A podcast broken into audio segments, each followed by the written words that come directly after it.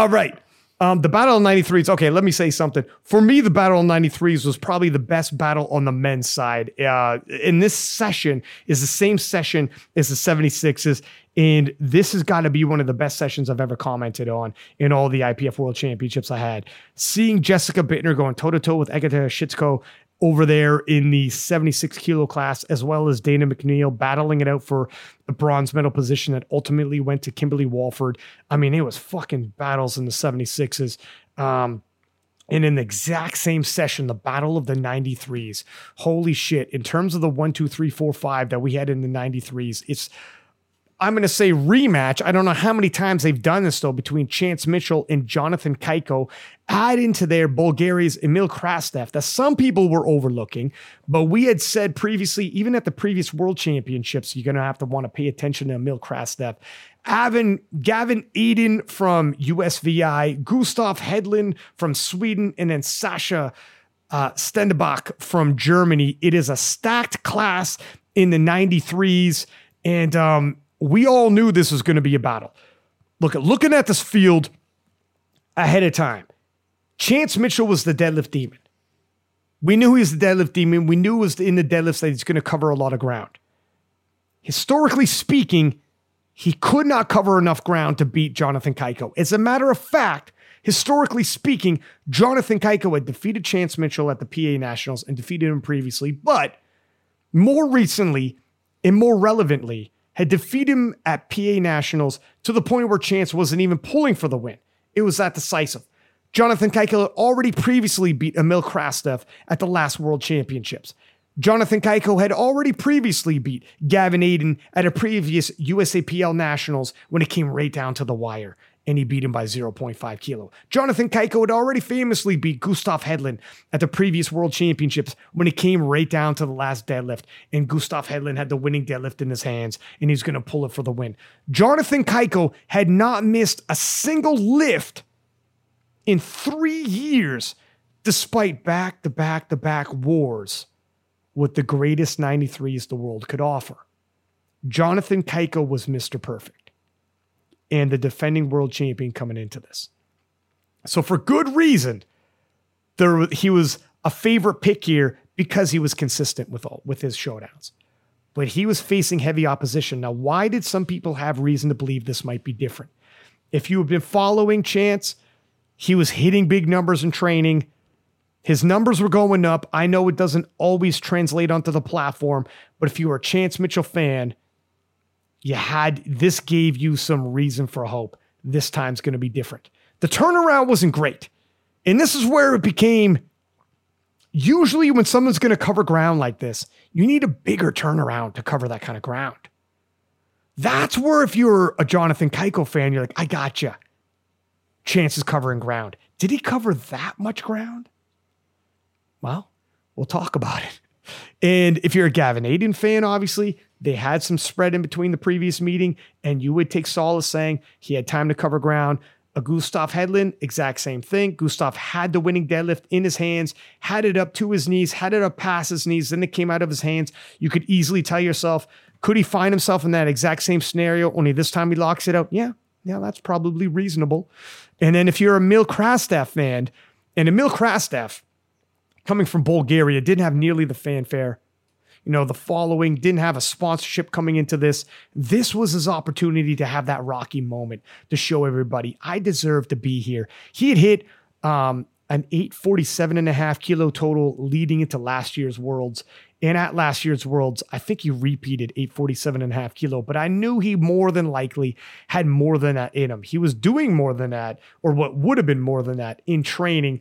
Again, what happens with travel? Do you have to cut a lot of weight? It doesn't always transfer onto the platform. Now, Rory was handling Gavin Adin.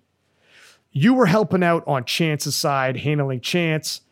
Um, so let's walk through this. We'll start off in the squat event. Jonathan Cayco opening up with 275, hitting it, ending off with a 300 kilo squat and going three for three. Gustav Hedlund opening up with a 290, hitting it, going three for three in the squat event, ending up with a 317.5 squat. And I remember looking at Gustav Hedlund's face after he hit that 317.5. And he had a smile on his face, and he's usually a very reserved guy. He had a smile on his face, and it, it was an indication holy shit, Gustav Hedlund's on now. And if he builds a base like he's building in the squat event, and everyone says your day starts in the squat, and how your squat goes is really going to set that base up for you. If you're Jonathan Cayco and the Americans, you're thinking, oh, we remember what happened at last year's Worlds. We got ourselves a battle. So Gustav Hedlund goes three for three. Jonathan Cayco goes three for three. Emil Krastev hits 285, misses 300, opts to go up to 307.5 regardless after missing 300. It's a dicey opposition because you miss 300 and you move up. You could retake that weight. If you move up and miss again, you're moving forward with just your opener in a field this close. The likelihood of rallying back on that becomes very difficult. He hits 307.5. That's the fifth highest squat in this division. And now he's right in the money spot for him because he's got a big bench. He's got a reliable deadlift. Gavin Adin hits 305, hits 320, and opts to go up to 331.5 for his third and final squat, which is the squat world record. This is a bit controversial. Gavin hits it and misses it on depth. Now, at the time, I remember thinking, I think he cut it a little high. Go back to the hotel. Everybody's discussing. And I tell Gavin, my man, I love you. I think you hit it a little, I think you cut it a little high. It didn't look, the depth, if you didn't cut it high, the depth definitely wasn't as convincing as your first and second. The next day on breakfast, he showed me the video and paused it at depth. And he's like, You still think I cut it high? And then I had to rethink myself then I had to rethink myself. It's like, holy shit, I'm not I'm not as sure right now. This is these are borderline calls. It's very difficult, man. Um, it's real tough. I'll get your impression. I want to get your impression on that. But before I wrap it up and throw it to you, um, the young man you were handling, Chance Mitchell, misses 290 and decides we're going to go up 15 kilo regardless and hits 305. That's decent. But then Chance decides we're going to go up from there again and go for a 315 kilo squat opener. Now, if Chance gets 315, he's in a good position now. This is better than PA Nats. He's now propping himself up for a much bigger total. This 315 is going to be pivotal for him. And he knows it. He hits 315 and ducks under that bar and lets out a war cry because he knew, holy shit, here we are. This is the squatting I needed to build that base. It's good enough. I'll leave off with the the medals and how this looked. Um, Amar Kanan from Algeria took the gold with a 322.5 kilo squat, massive squat. He tried for the world record as well, missed it with a 332. Uh, so he took the gold medal. Gavin Adin takes the silver medal in the squat event, and Gustav Hedlund, who went three for three, ends off with the bronze medal in the squat event. Um, Jonathan Cayco ended up seventh, but he went three for three, and uh, followed by Chance, Emil Krastev, four and five. Now, what was your impression after the squat event? Yeah, I won't go too detailed in all the uh, attempts because we already did a separate episode with Chance. So if people haven't listened to that, go listen to that to f- hear the full breakdown of like all the attempts and all the strategy, um, all the stuff leading up, everything like that to get you know full breakdown of Chance's day.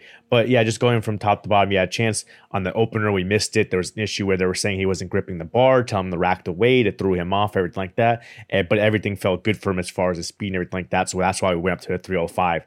And initially the 305 got called a no lift. One said, I think again, the uh, depth, and one person said like his knees weren't locked out at the end. So that's when we sent Mike over to the jury and he protested it and got it overturned to a good lift. And then that's when we went to the 315. And that, yeah, like you said, really set him up that now we're already making ground and improving upon what we did at nationals. Uh, with Emil, like you said, I believe the th- 300 he missed was on depth. He went up, he got it. So that was good for him and kept him in the fight. With with Cayco, he kind of hit what we thought, you know, three for three, somewhere around 300. So we assumed like, okay, he's going to have a pretty solid day compared to what he's done previous times at Worlds. Um, with Gavin, you know, depth was good for him for the first and second, which I was a little concerned about based on the referees that I knew were on the list going in and also seeing the issues with like Chance and Emil and everything like that. Um, and we had thought, okay, 330 is about what he needs to keep up with us. So him missing the 331.5 helped us out in that aspect.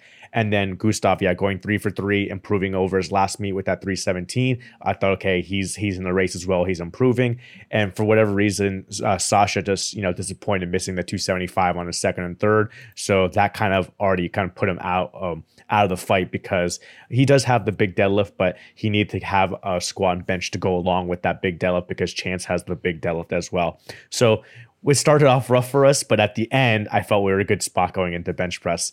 Um, the other thing I just want to mention real quick too about the squat was that Dave Ricks was in the morning session and he attempted the world record squat as well. So he broke the Masters world record squat on the first and second, at 331.5 for his third. He came up out of the hole a little bit and missed. Um, from what I remember, Gavin and Amar both stood up with it and both got called on depth, but both went to the jury and weren't able to get overturned.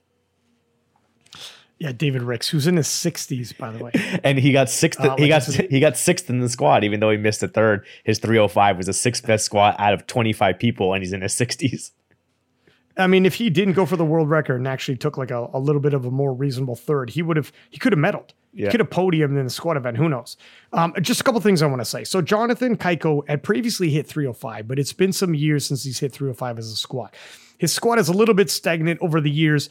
Uh, but it's 300 kilo is reliable. He hit PA Nats, he hit 300 kilo, and it was good enough, obviously, for him to win PA Nats. But here's the the change, though, and this is why Chance was so elated after hitting his third squat. He jumped seven and a half kilo on a squat, and if he's going to cover ground, and this is going to be the day where he wins it, he needed this kind of movement on his squat, and he got it.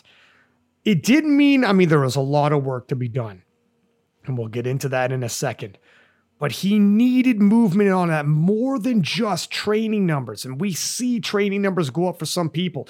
Joe Jordan had massive training numbers, and people say, well, when you do the math, you know, I did my math and this is what this person's going to get. There's no fucking such thing as doing math when it comes to these preview shows. I went to school, dog. Math, the number is black and white. It's not open for, for interpretation. That's what math is. That's the beauty of math. It's not, inter- it's black and white. There's only one answer to it. This is prediction. And training numbers don't always end up on the platform. That's why it's not math, it's a prediction. If it was, George Jordan would have been the world champion by a lot of people's attitudes, right? By the way some of these training numbers were, were trending. So that's why when you saw it, when you seen what Chance was doing, your guesswork is he might be able to. He might be able to. But history is usually a good predictor of the future. That's why what Chance was doing was so special. And when he made that post, L after L after L, and now I'm a fucking world champion. I threw the fucking in there, by the way, but I'm getting excited. but when he hit that seven and a half kilo jump on his squat and he hit 315, that's when it became, oh shit. This is different than PA Nats. Jonathan's hitting PA Nats numbers. Chance is not. Now the conversation might end up different at the end of the day. Let's move into the bench press event. We'll get there. So, in the bench press, Chance, not a massive bench presser. Obviously, he's a massive deadlifter, and, and oftentimes, not always, but oftentimes, that's the case. He goes three for three in the bench press event. Oh, by the way, let me say I am so glad that Chance and you decided, even though we missed his opener, not to retake the opening weight. And we had this discussion early in the episode. Sometimes you retake the weight, and that's a good idea. Sometimes you have that discussion with your lifter, and it's like, if we end up missing the opener, we're not retaking that weight. We're moving up, huh? And moving up 305 to 305 kilo, while you might say, well, well, of course, move up to 305 um, the opener flew like an opener. Let's do this. Chance walked away with 307 and a half at PA Nats. 305 is actually kind of sort of close. In that in, in PA Nats, he didn't travel across the world multiple time zones. All is well that ends well, but these are tough decisions. It isn't like, well, no shit, he moved up. Nah, it's these are conversations you have to have, man. You're two and a half kilo away from your PA Nats top end squat. Like this is, and you didn't travel the world and all the rest of it. Uh, it's tough. These are tough. To, like obviously, thank God he did. Thank God you guys worked that out and said we're going up anyways. I know it's risky, but we knew Chance was all in to win this world title, and we know how the story ends. But this is why, a I don't fault when you're in a Tim Monegatti situation. You're like, we're not going up. We're retaking the weight. I don't fault it because you can fuck yourself. Or the flip side, I also don't fault somebody in Chance's situation and your situation where like we're going up anyways. I don't care if this is two and a half kilo below your previous competition's third attempt that you got. We're going up because we know what we're here for. When we had this discussion, training went well, we're just going to do it. It's tough though. And it's 2020 hindsight and it worked out in your guys' favor. But if this didn't work out, everybody be like, what the fuck were you guys thinking? right? I'd be I'd probably be that guy actually, if I'm being honest. on, on the live stream. yeah, right on the fucking live stream, I'd bury you. I'd be like, that's shitty handling. Not the lifter, but the handler really needs to think about. Um, but anyways, Chance Mitchell goes three for three in the bench press, serviceable bench press, um, hits a 190. This is around, you know, he's hit 192 previously, but he's also missed 190 previously. He's also missed 192 previously. This is around the top end. You're picking up the kilos you need. And I think this is a good call by you and Chance. Um, could you have gone to 192.5? Look at do you want to split those hairs and, and risk missing? If you miss, you're moving forward with your 185. And on when it comes to his top end deadlift, that's five more kilo he would have had to have deadlifted if he had missed his, his 190. So it's again, I think you guys did an excellent job in the squat attempts. Um, and I think you did an excellent job in the bench press attempts. And I'd bury you if I could, but I can't here. Uh, Jonathan Cayco goes 222.5, goes 232.5, and then moves up to a world record 238.5 and goes three for three. So now Jonathan Cayco, Mr. Perfect, remains perfect, six for six, and now has a world record.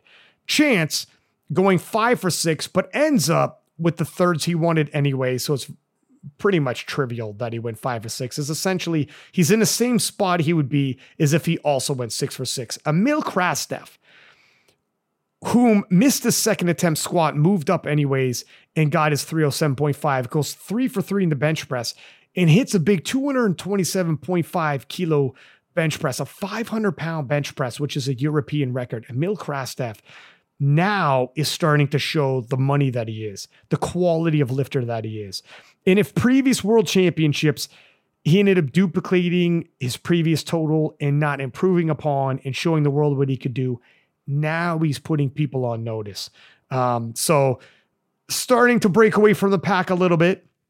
Gavin Adin missing his third squat, hits 200 kilo, hits 210, misses 215 and has now missed his third squat and his third bench. Gustav Hedlund goes three for three in the squat event and goes two for three in the bench press event, hitting 207.5, but missing 212.5. And Sasha, whom had only got his opener on squat, goes two for three, but is now fallen behind quite a bit. Um, I'm going to read off the subtotals right now just to show everybody a, a bit of a idea here where everybody is resting at. Hang on a second, my subtotals got a little. So after the bench press event, um, the subtotals looked at Jonathan Cayco with a 538.5, Gustav Hedlund with a 525, Emil Krastev with a 535. So he's just three and a half kilo behind Jonathan Cayco. And that's a little bit surprising. I knew he was quality, but that's a very tight race. Chance Mitchell, 505. Now, just putting in perspective, Jonathan Cayco, 538.5, Emil, 535, Chance, 505. That's 33.5 kilo behind Jonathan, um, 30 kilo behind Emil. Chance, in, and he's had a stellar squat day in bench press day for himself. He's at the upper end, and you guys got what you needed out of him. But this is the type of deadlift demon that Chance is. It's the same deal with Enoharo in the previous weight class, but Chance obviously seals the deal in this one. And Gavin Adin leaves with the 530.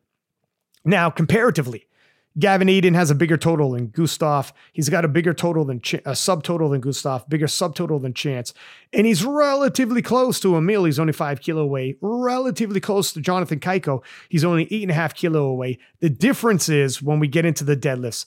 These gentlemen all have very much different deadlifts. And Gavin Adin really needed that controversial third squat, which, if I'm honest, was on that line. It was right on that line. Had he had it, I mean, he might have needed that bench press as well, but uh, it might have been a different conversation. Unfortunately, he missed it and missed his third bench. So the conversation ended up being a little bit different. What were you thinking after the bench press event? You know, looking at these subtotals that I just rattled off to you, first off, Emil is rather high. Jonathan Cayco, probably around where we had expected. He now collected a chip. Um, and Gustav Hedlund, probably around where you had expected, had a good squat day, missed his third bench, but you're going to miss lifts here and there. You know, he's got a serviceable deadlift. He's got a bigger deadlift than Jonathan. And then obviously you had guided Chance to a three for three. What were your thoughts? Yeah, I mean, when it came to uh, Chance, yeah, we we were thinking 190 or 192 for this for that third attempt bench, and we just opted for the 190 just to you know pick up some more kilos and just move on to the deadlift, especially because some of these other guys were already missing squats, and we had, like you said, maximized our squats. With Emil. I thought that I think 227.5 was his goal, and I thought it would be a little bit out of reach, but he ended up getting it. So he definitely, I think, overperformed there and definitely was in the fight going into deadlift, though he has a much weaker deadlift than Chance. And so I wasn't as concerned that, you know, we are going to be taking bigger jumps than him, and we were already above him on projected total based on the opener deadlift. With Cayco, he did about what he expected. I, I was expecting that 238.5 or the 240.5 based on how the second attempt moved. They went more conservative with the 238.5. Um, so kind of what we were expecting going into deadlifts. With Gavin, it at that point I thought he was out because I think he needed like a 330 squat and deadlift and then a 220-ish uh, bench. So at that point he had missed the 331 squat and the 215 bench. So I, I wasn't as concerned with him compared to these other guys. Um, with Gustav, he did miss the third, but I believe the bench was the two the second attempt bench was still two and a half kilos more than what he hit last year. So he's still making some ground, and I still thought he was in contention. And similar with uh, with Sasha, is I thought he was out at that point because again he misses third attempt bench, and unless his opening deadlift was fake, then Chance was going to be ahead of him on opening deadlift and just stay ahead and be able to chip above him whatever we needed. So Chance was thinking maybe because Sasha doesn't put up any training. Chance was thinking maybe that opening deadlift was fake and that they would bump it up last minute, but they didn't. So at that point, I thought we were in a good spot because on opening deadlifts on projected numbers, we were going to be in first place and we had the biggest deadlift, so we can just continue to stay in first place. Here's what they say, and by they I mean me. Because I said it on the live stream. I said it a couple times. Um, when the deadlift specialist gets ahead of you on their opening deadlift, and they're already in the lead on the opening deadlift, and they are the deadlift specialist, they got the biggest deadlift of the pack, the battle starts turning into a hunt. And that's kind of what happens here when Chance Mitchell opens up. Pull up the scoreboard here. Um, so Chance uh, opens up with a 352.5. We'll talk about this in a second here. And again, you guys made some quick decisions. Um, but he opens up with a 352.5 and it's a miss. Now, you guys have to make some tough decisions here, but it's not a miss like he missed on strength or anything like that. And I want to get your opinion on the second attempt selection and with the chip involved that you guys do there. Um, but 352.5, Emil Krastev, it's a 310. Jonathan Cayco, hits a 317.5. Gavin Adin hits a 305. Gustav Hedlund hits a 330. And Sasha uh, hits a 340. But Sasha, and it's a big deadlift, gotcha.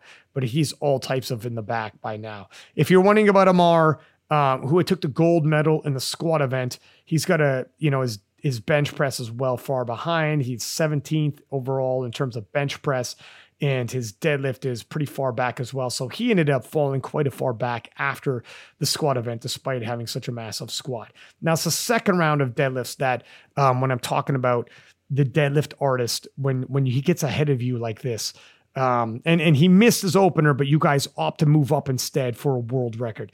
I'll, I'll, let me put a pin in that and I'll ask you about this. Let me just rattle off what the other people in the field do. Emil Krastev moves up to 327.5 and hits.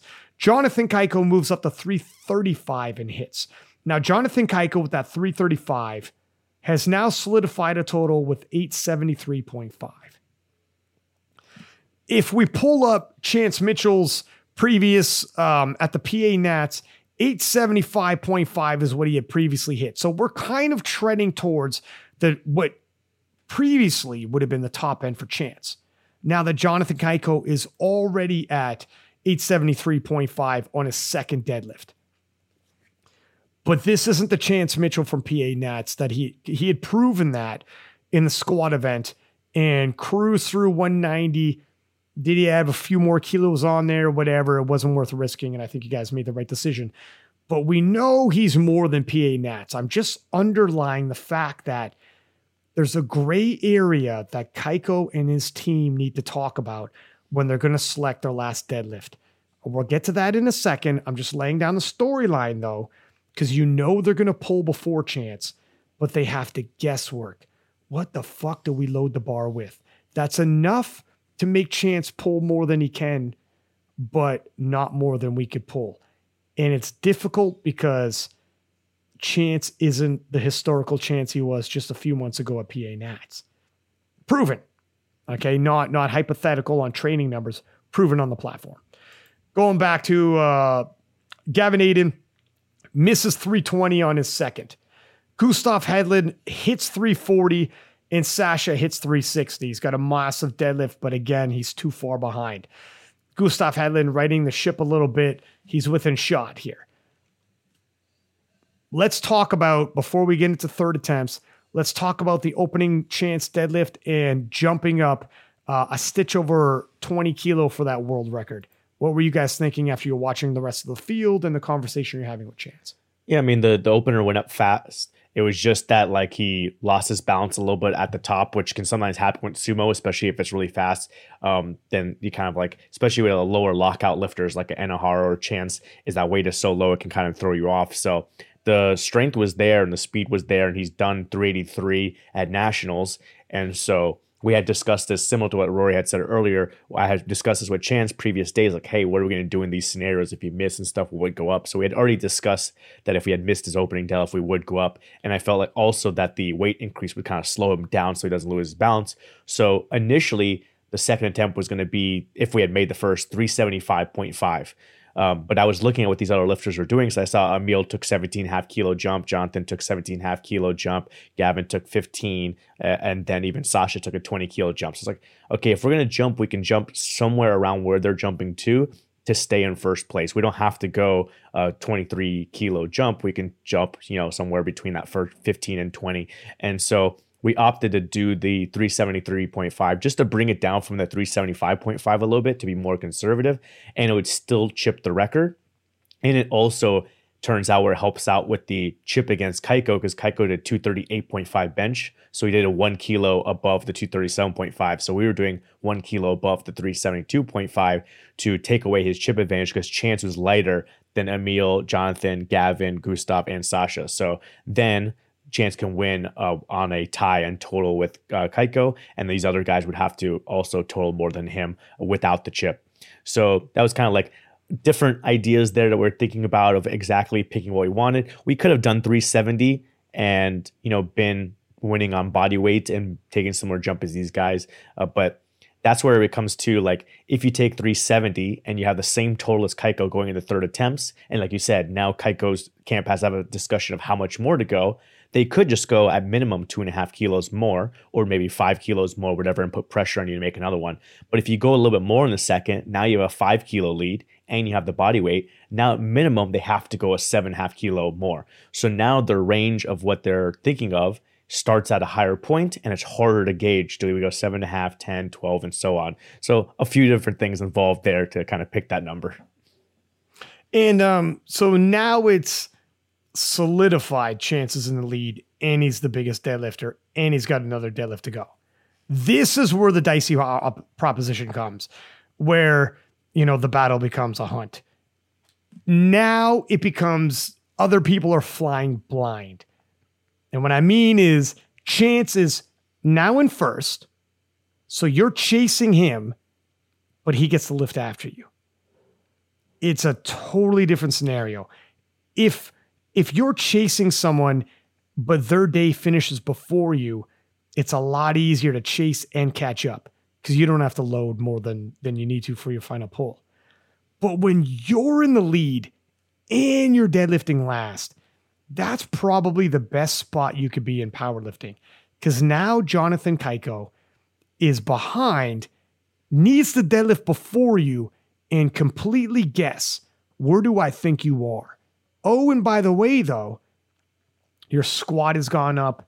Your bench press, while didn't go up, is around the top range, anyways, and you hit it with relative smooth.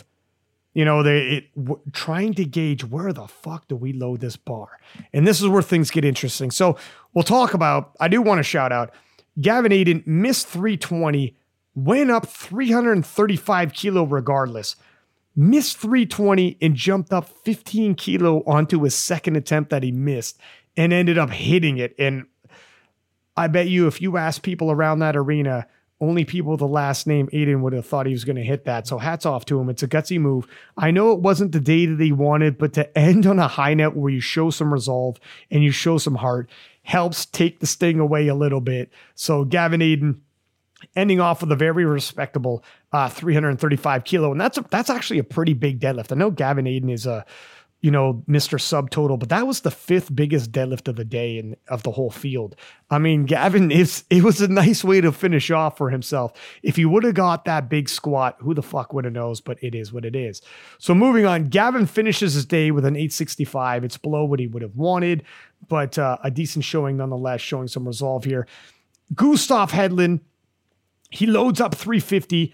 Um, he has an 865 kilo total. He loads up 350. That would have put him onto the podium, but he misses 350. Uh, taking a look here, Sasha loads up 374, misses 374. Emil Krastev loads up 342.5, hits it, and ends off with an 877.5 kilo total. Now let's get to the good stuff we all know Jonathan Cayco's not pulling for a silver medal. They're not going to pull to secure silver. Jonathan Cayco right now, Emil Krastev, has pulled himself into a silver medal p- position with that 342.5. He's now at an 877.5 kilo total. Jonathan Cayco in the bronze medal position still has a deadlift to go, is resting at 873.5. He only has to load up four more kilo onto his 335 he had previously hit for his second attempt. Um, well, what's his body weight at? He's slightly heavier, so he'll have to load up a little bit more. But you get the point where he can pull for that silver medal. But Jonathan Cayco, we all know, is that fucking gladiator. He has not missed a lift at this point in years. This is Mr. Perfect. He's won all of those battles. He's the defending world champion. If he's going to go out, he's going to go out on his shield. Now, this is where the difficult additions start being made. They have 350 kilos loaded for his third and final. So let's do the math here. Because I know he had made a post, and, and I believe Joey was on the podcast saying they wanted to change it, but it uh, they wanted to change the last deadlift, but I guess the change attempt didn't go in because there was some miscommunication. Obviously, Joey Flex was via video. The American team was there live. But I'll tell you right now, I don't know if. Well, let's do the math. Let, let me walk you through my reasoning right now, why I'm stuttering a little bit, because I don't know if the change attempt would have been better anyways. Like, if you're looking at this, 350 kilo is a 15 kilo jump. So his 373.5, let's add, or 873.5. What am I saying? He uh, Chance would have needed a 383.5 if Jonathan got the 350. Three. Okay, thank you. And at at the PA Nats, he got 383. Mm-hmm. So this is what I'm saying is, in terms of um, I know there was some discussion on Jonathan Cayco should they have dropped that last deadlift, and there was miscommunication and they wanted to drop it. What I'm saying is 2020 hindsight, he went for that last deadlift, almost had it and missed it and got you. So now Chance is the champion because he was already in the lead by the time the last deadlifts came around and we already knew the score. And that's the tough proposition when the bigger deadlifter has the lead on you. Now you're backed in the corner here. But for all the American team on that side, I know that both Americans were new, Chance had hit this deadlift previously at Nats minus 0.5 kilo. And even if you thought he hit at PA Nats an untidy third, and you're thinking, well, that wouldn't pass at Worlds. I already had covered he was stronger than he was at PA Nats. So it would be totally reasonable to think if he hits it untidy and a sketchy third attempt at PA Nats, you could reason he's strong enough to hit the exact same weight plus 0.5 clean at Worlds. If you're looking at his bench and you're looking at his squat and you're looking at the way the day's unfolding, I think that third attempt was completely reasonable without lowering it. You can completely see where it's like, no, this is what you actually, if you want to push him to the brink, this is probably what you are going to need. Now, if we look at Jonathan Cayco's previous personal best deadlift, 357.5, and he has loads up 350. Again, that's only two and a half kilo more than his previous personal best deadlift. That is also reasonable. So it's it's a not a an unreasonable attempt to lay down for Jonathan Cayco. It's a two and a half kilo PR. We're at the World Championships. You're defending against a murderer's row. Can I ask of you a two and a half kilo PR? That is completely reasonable. And B, we already know that Chance Mitchell at PA Nats hit 383. So can I assume, based off of his squat and, and bench and how things are going for him, he might have 383.5. And you're going to need this weight. That is entirely reasonable. I pose to you, this was, I know there's some discussion on maybe they should have moved it, but I mean, it's 2020 hindsight. Had you lowered it, maybe Cayco, like like we all know, Chance didn't end up hitting his third. But that's you didn't know that until it played out. It was tough, man. This is very difficult. Handling is very, very, very, very difficult. Um, obviously, now we know Cayco, if they had moved it lower and Cayco did hit, um, you know, Chance, well, Chance would have been able to move his final deadlift lower. Maybe he hits as well, though, right? We could play that game for both guys. What are you thinking, man? Because this is one of those sports the way it lays out, you could play it for both guys. And, and I've I've batted this around in my head looking at it, and I'm not sure. Yeah, I mean, and even looking at the other positions, like looking at Emil at silver, uh, Emil took a 15 kilo jump. So before that, Jonathan Cayco was ab- above Emil on second attempts. So you can't look at it now and like, oh well, Jonathan could have got out five kilos and gotten silver because at that point it hadn't happened yet. Um, getting going to Emil's third. So then it's like, okay, do you go when Emil hits 342.5, do you then go down to 342.5 to put yourself into first place? And then even if Chance pulls after you and beats you, at least you get second place because you're totaling more than Emil. But the other thing too is you have Gustav there at 350. So that means Gustav also goes after you. So what if then Gustav can then up his from 350 to 355 and beat you. So now you have to worry about, okay, well, I jumped Emil, but I have Gustav and Chance coming after me. So then it's like, okay, that's a similar thing if you went like 347 and you would have to go to 350 to go after Gustav based on lot number to see what Gustav does first so that way you've seen Emil, you've seen Gustav, and then now you can put the pressure on Chance. So there's that factor too as the other lifters. And then with Chance, yeah, the 373.5, even though he did have the hiccup on the first, the 373.5 was clean and it looked like he had more in him. So even if you think, okay, he didn't he didn't get the 383 clean at nationals, maybe he could get 380 clean at nationals. So why would you give him the chance to just pull 375 or 377 or even 380? Make him pull something that he messed up at nationals, just got lucky. Oh, and let me add half a kilo on there too. So that's a potential thing. Right. If you did a 350, okay, you have to do 380, 3.5 at Worlds when you already missed an attempt, and at Nationals you had a little bit of downward motion. So yeah, like you said, maybe they would have gone 345 or 347.5, gotten it, and then Chance would have came back and gotten whatever he needed to pull. Um, so and, and, like you said too, Cayco's two and a half kilos more than his PR. He had been making every lift since then, and he got it to his knees and just couldn't quite get it through. So it's a tough spot to be in. It's tough, man. He um, like it wasn't it. It was he was rumbling. It looked like he might get it for half a second. He was. I mean, he's going to go out on the shield. That's how he's going to go out. It's so tough to make this. It, it, it's intri- I I am so glad that um, I'm in the commentary booth and not making these calls. Yeah. I mean, you, like uh, the, you guys have the toughest job. It's seriously, I get, I, I give the handlers um, leeway because every everybody's gonna have 2020 hindsight on you. And um, and you'll do it to yourself. And you'll be like fuck we should have done this. And it's like don't beat yourself up on it man because how would you have known?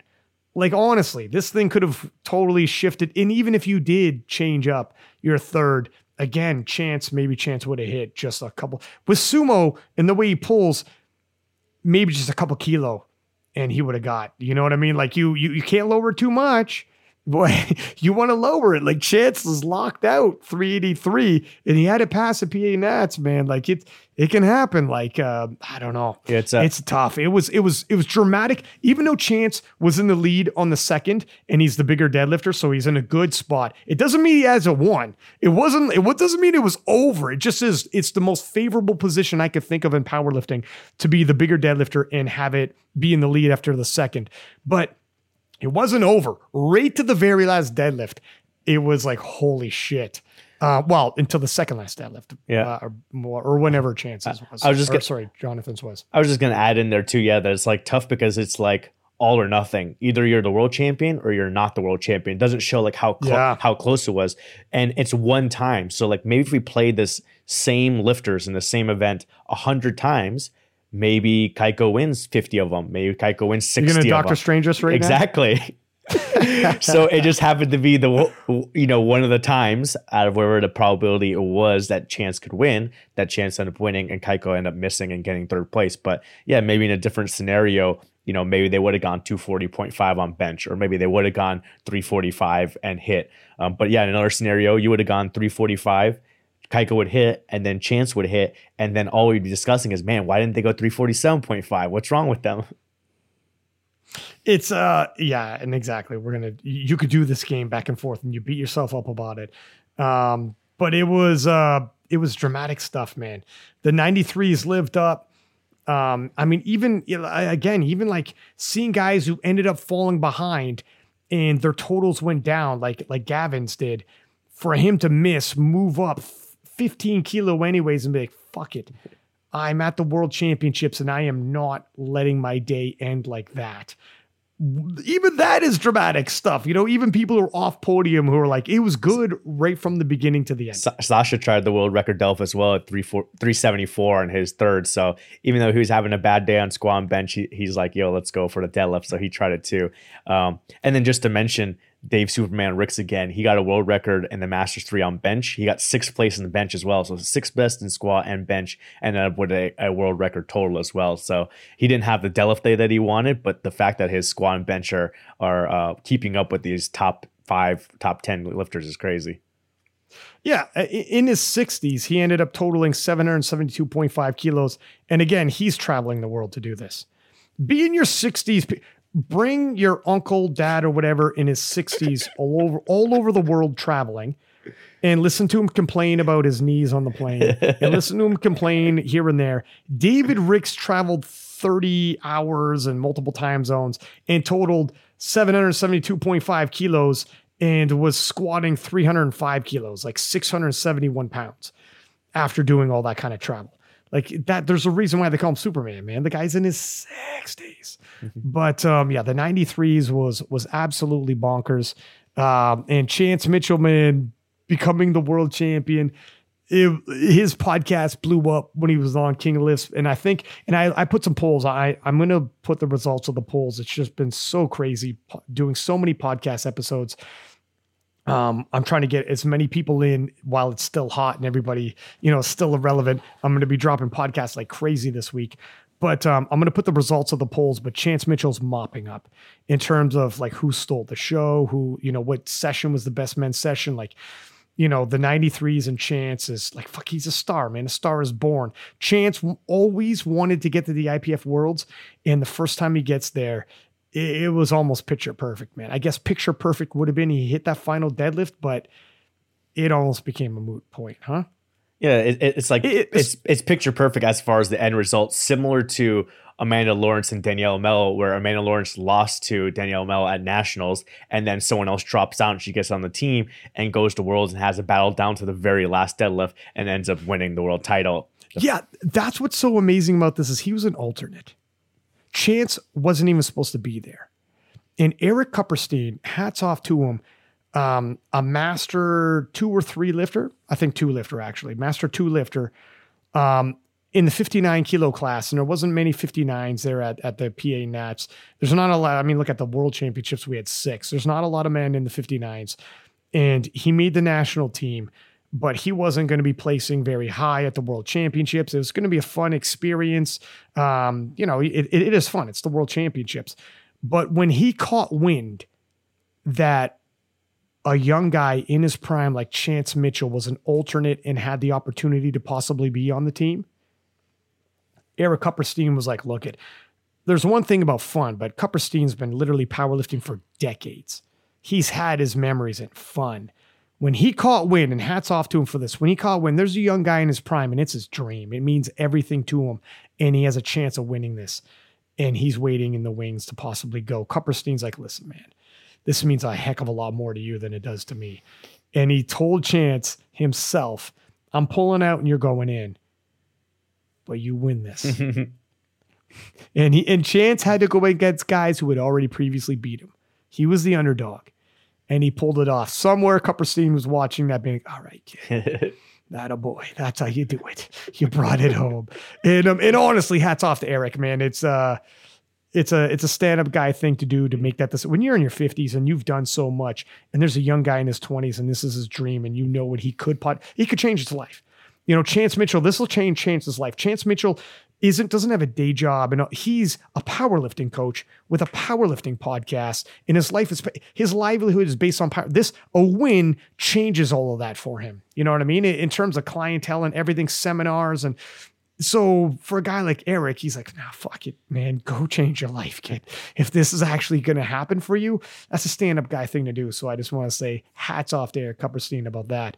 Um but yeah, any other closing thoughts on this man? I mean, I was high on it just because of of Chance's storyline, uh, the comeback and and all the comebacks from you know the multiple times he couldn't realize his dream. An alternate coming in here and defeating somebody who had defeated him previously. It's a fucking hell of it's a it's an underdog inspirational story that's got a lot of fi- light of fire on everybody's ass. And the fact that he missed his last deadlift and so did Jonathan actually makes it more people are going to talk about it.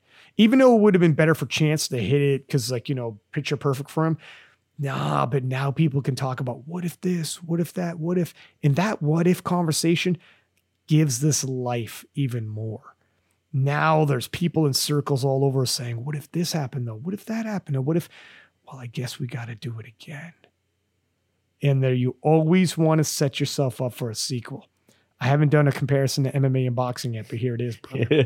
after your after your fight and you win the title, promotion for your next match begins right away, right afterwards. Right away, right afterwards. You need to have a next to keep people interested. And because this ended the way it did, we have a next. You know, we have that. And in that polls, I said, what's the rematch you want to see? In Jonathan Cayco versus Chance Mitchell. Let's fucking do it again. Huh? We got some question marks around this. We got some what if this, what if that's. I know how we're gonna sort this out. We're gonna fucking do it again, baby. And that's what you want when you're a world champion. You want people excited about you. You want showdowns to be had, and you want the storyline to continue. Chance, even though he he might be like, oh, I would have liked to have had that last deadlift. Nah, brother. You this is good. People are talking right now, and you're the talk of the town right now because of this. You know, it ended up being good. Moving on to the 105s, love. Let's do it. Let's do it. In the 105s, we had some shakeups. It was uh, up, down, and all around. It's Emil Norling, Michael Davis, um, Abdul Suleiman, who aka Mo, and Muhammad Abdul Muhammad, as well as Coco Clement and uh, Ben Pape from Great Britain. It's a pretty stacked 105 kilo class. Now, let's get this out the way. Due to the war in Ukraine, the returning or the world champion did not return in, in Anatoly Novopismennyi. It's tough. I get it. Not only did Anatoly win last year's 105 kilo world title, he won best lifter um, of the entire world championships. And you had stellar opposition at that world championships, like the aforementioned Jonathan Cayco, Jesus Oliveira, um, Russell Orhii. Have you heard of him? He's pretty good. You know, all of these guys who are phenomenal lifters, and Anatoly won best lifter in that tournament. So it was difficult when Anatoly doesn't show up here. But here's a couple caveats I want to add to that. What I would say yes, I wish Anatoly was there. But before 2021 rounded out, the European Championships rolled around, and Emil Norling and Anatoly went toe to toe, and Emil Norling, in probably the upset of 2021, pulled off a win over Anatoly. Now, Anatoly's total had dropped. It wasn't the Anatoly that had won Worlds, I gotcha. But still, Emil Norling having a win over Anatoly in 2021 legitimizes what happens over here. Because if anybody says, yes, you won the world championship, spoiler alert, Emil wins this. But if anyone said, yeah, you won the world championships, but Anatoly wasn't there, Emil can now raise his hand and say, but kind sir, the last time I faced off with him, Anatoly, I actually got a win over him. And that happens. So let's walk into this the squat event, Emil Norling ends up missing 330 in his opener, retaking 330, and hits 337 for his third and final. A little bit, if you're an, uh, an Emil Norling fan, somewhat concerning. Not only did he miss 330 and retook 330 for a second attempt, he got it and he got his third. Previously, his personal best was 342.5. We're already five kilo below his previous personal best. All right, okay. You're going to miss some lifts. Now, we had already said a couple times, several times in the show, sometimes when you miss your opener, you retake that weight to stay on. And it doesn't mean you're gonna you're gonna lose a little bit of ground, but it's the safe move to make. That's the move they opted to make. And Team Sweden has killers for handlers. They know what they're doing, obviously. We know how the story ends. But he's five kilo behind his previous personal best on squat. So keep a th- keep that in mind because USA's Michael Davis does not miss in the squat event. He ends up leaving three for three with a 330 kilo squat. Now, Emil Norling still gets the gold in the squat event, but he's behind his personal best. Michael Davis gets a silver medal in the squat event, and that was his personal best, that 330. So there's a bit of two tails unfolding. And I could tell you when I was watching this live, I knew Emil wasn't having his best day, despite ending off with the gold medal in the squat event. And Michael Davis was on, taking that silver. Now, Mo from Great Britain ends up going three for three as well, hitting a 322.5. Um, and, and Mo is having a great day. This is a PR for him and he's uh, he's in sixth place in the squat event, but that's fine. He's got a massive deadlift. He's going to cover a lot of ground. He's got a workable bench press as well. So he just wants to be somewhat serviceable in the squat, and he's having a big squat day. Muhammad Abdul Muhammad hits a 325, and Coco Clement hits a 325. Now, Coco Clement's previous PR was 325. So you might tell me, all right, so Coco Clement's having a good day or what? No, Coco Clement's not having a good day. 325 was not the squat that he thought he was going to end off with. Um, Coco missed 315, retook 315, hit 325 for his third and final, but Coco's a junior lifter and he hit 325 like a year ago at last year's Worlds he was expecting to have improved upon. A guy his age with a year's work, maybe like just shy of a year's work, is expecting to prove upon that. And he was hoping for so 325, despite matching a previous personal best, he's not where he wants to be. Um, ends off in the squat event in fourth position with uh, Abdul or Muhammad Abdul Muhammad taking the bronze medal. What were you thinking looking at the squat event? As it unfolded as I just laid out. Yeah, I mean, as far as the top two guys, Emil and, and Mikey, you know, it started off probably as as good as it could go for Mikey. I believe like um projected openers, uh, Emil was only two and a half kilos above, and then Mikey was a lighter lifter. So like you're looking at the openers, you're like, okay, we're in a good spot, and then we go into squats, and Emil misses his first and ends up repeating it and only going up seven and a half kilos, where Mikey gains 22 and a half kilos from first to third. So he I, like you have to be really confident going there. It's like, okay, we're we're in a tight race and Emil's already messing up and we're gaining ground and we're hitting PRs, everything like that. Then as far as the other guys, you know, uh, Mo and then Mohammed from from uh, Libya sh- probably felt confident as well because Mo put on like 27 kilos from first to third, and Mohammed put on 25 kilos from first to third. So, like you said, they were slowly starting to gain their ground onto the first and second guys in case those guys screwed up, they would be there to take advantage of it. And for Coco, unfortunately, I believe the opener was called for depth, which some of his training videos look like he had issues with depth as well good that he was able to come back and get 325 on the third and match his PR. But yeah, like you said, um, I'm sure he was disappointed, expecting more. So he was kind of the hole as well um, going into bench press. All is not lost though, and I mean Coco's a scrapper. Um, he's going to keep his composure and he's staying in the game. He's still in the hunt. It's just he's a little further back than he would have liked. But the momentum on Michael Davis after the squat event, you know, the difference between Emil Norling living leaving the squat event, you could tell on his face it wasn't where he probably wanted to be. And the difference between Michael Davis leaving the squat event, he was exactly where he wanted to be. To fly across the world and face all he had faced, um, and still be hitting PRs.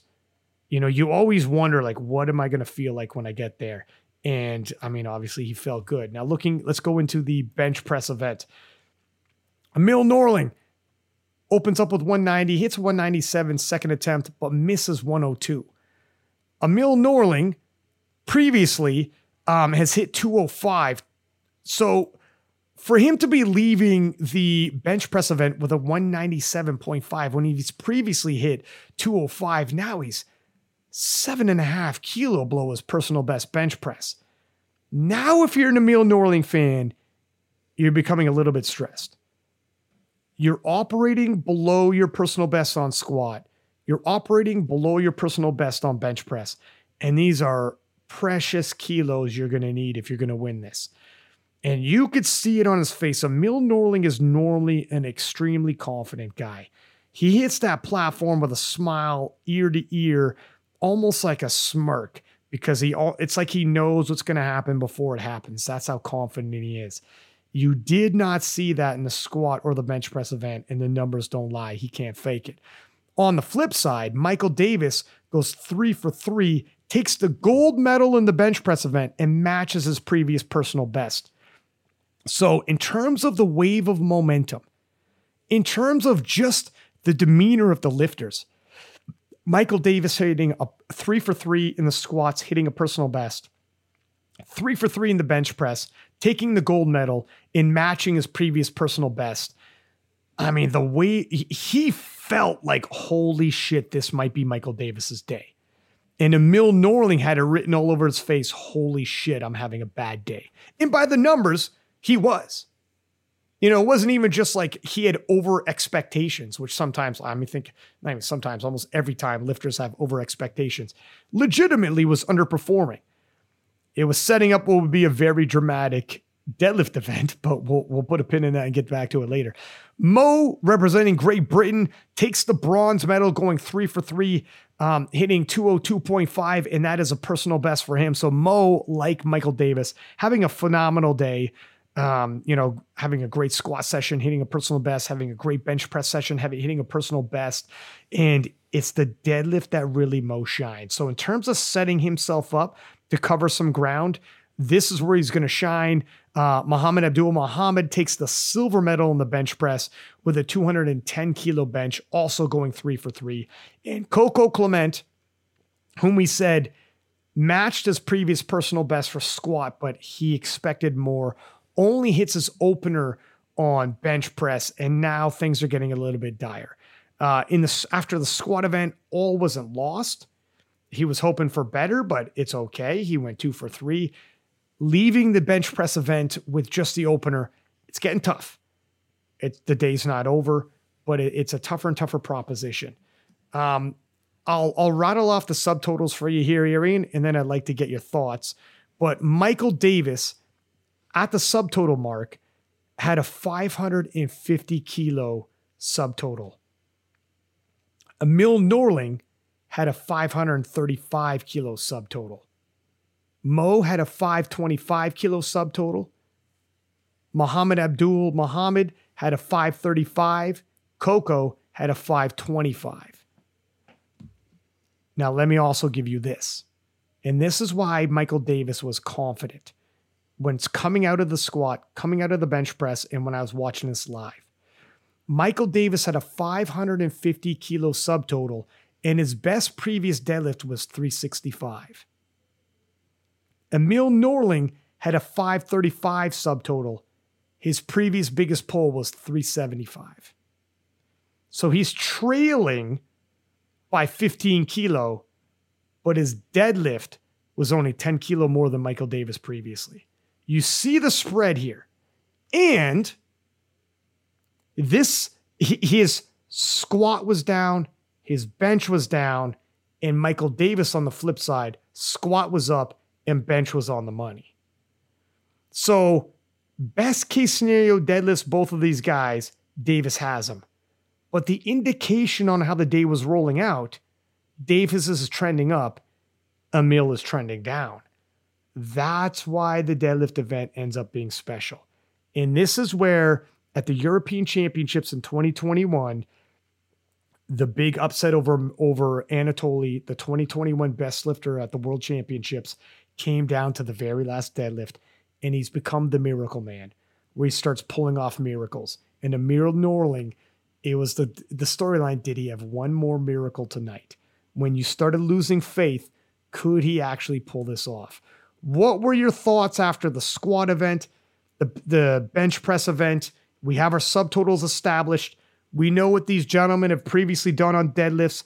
Michael Davis is happy as fuck, and it looks like he's got all the momentum. And Emil Norling is underperforming. What were you thinking? Yeah, I mean, uh, basically re- reiterating the stuff that you were saying is that again, um, Emil screwed up on bench press. You know, didn't screw up but missed the third attempt, which held him back a little bit. Whereas uh, Mikey, again, making three lifts, tying his PR. And so, yeah, I was going to mention the same thing you had mentioned as far as being up 15 kilos on subtotal. Then the other thing, one, you're looking at previous PRs. The other thing is looking at the current, is that in the current moment, Mikey was also opening up five kilos more than Emil on deadlift. So you're already up 15 kilos and you're going to be opening up five kilos more on deadlift. So then you're up 20 kilos going into second attempt deadlifts. So you're you're kind of in the, in the best position that you want to be. You have the body weight as well. You guys have similar deadlifts, so it's gonna be hard for him to gain ground. So everything was going well for him. And then for these other guys, yeah, like you said, Mo and Mohammed from Libya did well as well, making three for three benches, getting on the podium for the bench press medals, and then they have the weaker deadlifts going in, as we'll see later on as we go into deadlifts, is that everyone takes different jumps. Some people take smaller jumps, some people take bigger jumps. So your opener may be you know, lighter, but then you could take bigger jumps and pass them.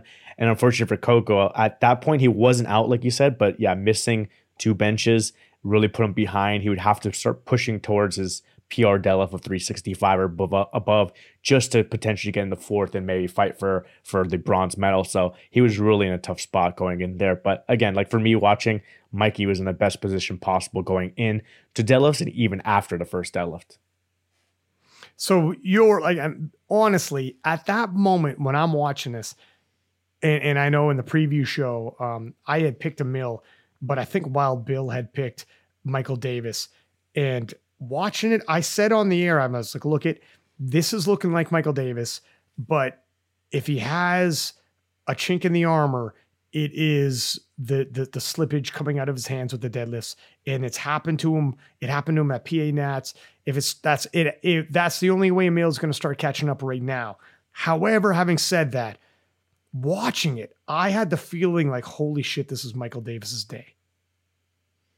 Were you thinking the same? Yeah, th- I was thinking the same. Um, Bill picked Emil because you guys had the same picks. I picked Mike. Oh, did okay. Yeah, I picked Mikey. You did then. Sorry. So obviously I'm biased going in. I picked Mikey. I know he had the grip issues at nationals, but in training he had pulled some big lifts without straps and held it. So I felt like his grip was good. Um, I think he had still like one heavy strap pull in there as well, maybe just to test where his strength is at without being a grip issue. Uh, but yeah, everything was pointing towards a good day for him. And Emil, his numbers were down a little bit from his best. And I thought, you know, maybe his numbers would be down again because nothing in training was necessarily pointing towards me thinking he's going to hit like a big PR total. So, yeah, I thought it was Mikey's day. Everything was going well for him. But yeah, the one variable which we discussed on the preview show was whether Mikey's grip would hold up because it did not hold up at nationals and it held him back. Okay, let's get into the deadlifts then. We've we've warmed it up. So Emil Norling opens up a 340. Michael Davis opens up five kilo above Emil Norling with 345. Mo hits a 322.5. And it's interesting because Mo has a very big deadlift on him. And it's very interesting how these lifters all open up and where they end up. Mo would jump from 322.5 all the way to 360 kilos from his opening to second deadlift. That is a fucking monster spread. However, some people like to solidify the total and they know if they're going to hit their top end big deadlift, they need to reserve energy. They don't have three big deadlifts in them, they have one, maybe two. So they want to get the opener light and start making some big jumps. And from his third to from his second to his third, he had a more reasonable 12 and a half kilo jump. We'll get to that in a second. Muhammad Abdul Muhammad opens up with a 320 kilo deadlift and moves to 340 for a second that he hits. Coco Clement opens up a 340. Coco has previously hit 365. Coco has a big deadlift on him. Unfortunately, wasn't his day. Coco would end up going just one for three in the deadlift event, finishing his day with 865 total. He's totaled 30 kilo more than that, and that's last year. Capability wise, he's obviously going to be somewhere into the nine hundos. Wasn't for today, but um, it is what it is. Now, Abdul Muhammad goes three for three in the deadlift event, ends off with an 885. His final deadlift is 385. Mo, um, final deadlift was three. Mo from Great. Sorry, you said fi- fi- 350. Yeah. Sorry, sorry. Uh, and 885 is his is uh, is his final total. Mo ends up with going from 360 to 372.5. That is the silver medal in the deadlift. He's got a monster deadlift in him.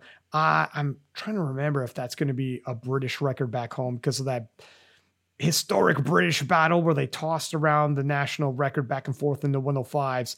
I'm wondering if he ended up getting it there, but ends off leave, leaving with an 875.5 kilo total. Mo going nine for nine and having the day of his life, man. I mean, he ends up in the podium in the bronze medal position, nine for nine, PRs, and I mean, he's got a fucking hell of a bright future on this kid. And talk about a showman. When he comes out for the deadlift event, he puts on a show, man. He was stealing the show with it. The crowd loved him. He loved it. His energy rises as the competition goes on. Some people, the energy starts depleting. Mo literally is like somewhat sleepwalking through the bench or through the squat event. Gets a little more serious in the bench press event. And um, I mean, it kind of shows like in the squat, he's good, obviously. Six and he's sixth place in the world. But in the bench press event, he's taking home medals. And then in the deadlift event, um, he goes from a bronze medal in the bench press to a silver medal in the deadlifts, and he starts warming up as as the competition goes. I mean, I think if this was a 12 lift event, um, Mo would have been just just right on peak. But um, yeah, I'm excited to see what he does. Hopefully, he's at the European Championships, and we could see maybe a clash between him and Sam Watt again, the 50 year old legend, the living legend Sam Watt.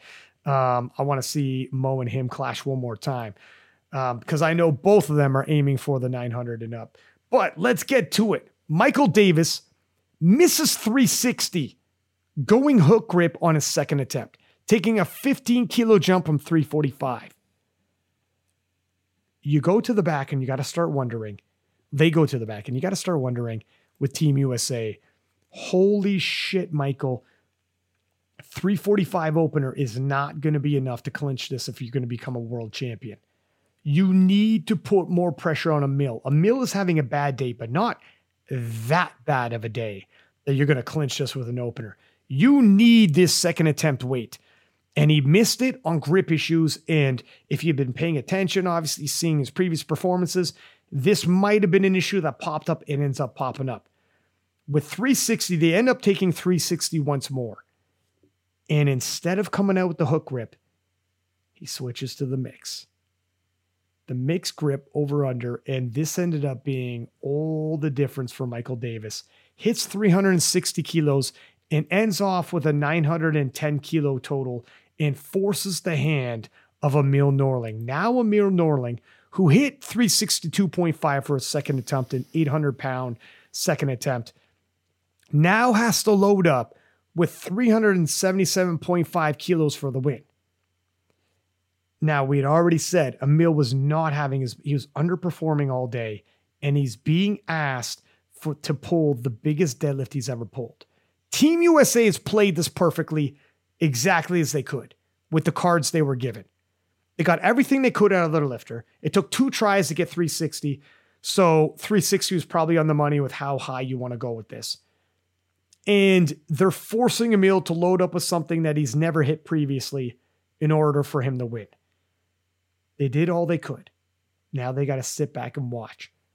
Will the Miracle Man have one more miracle to pull?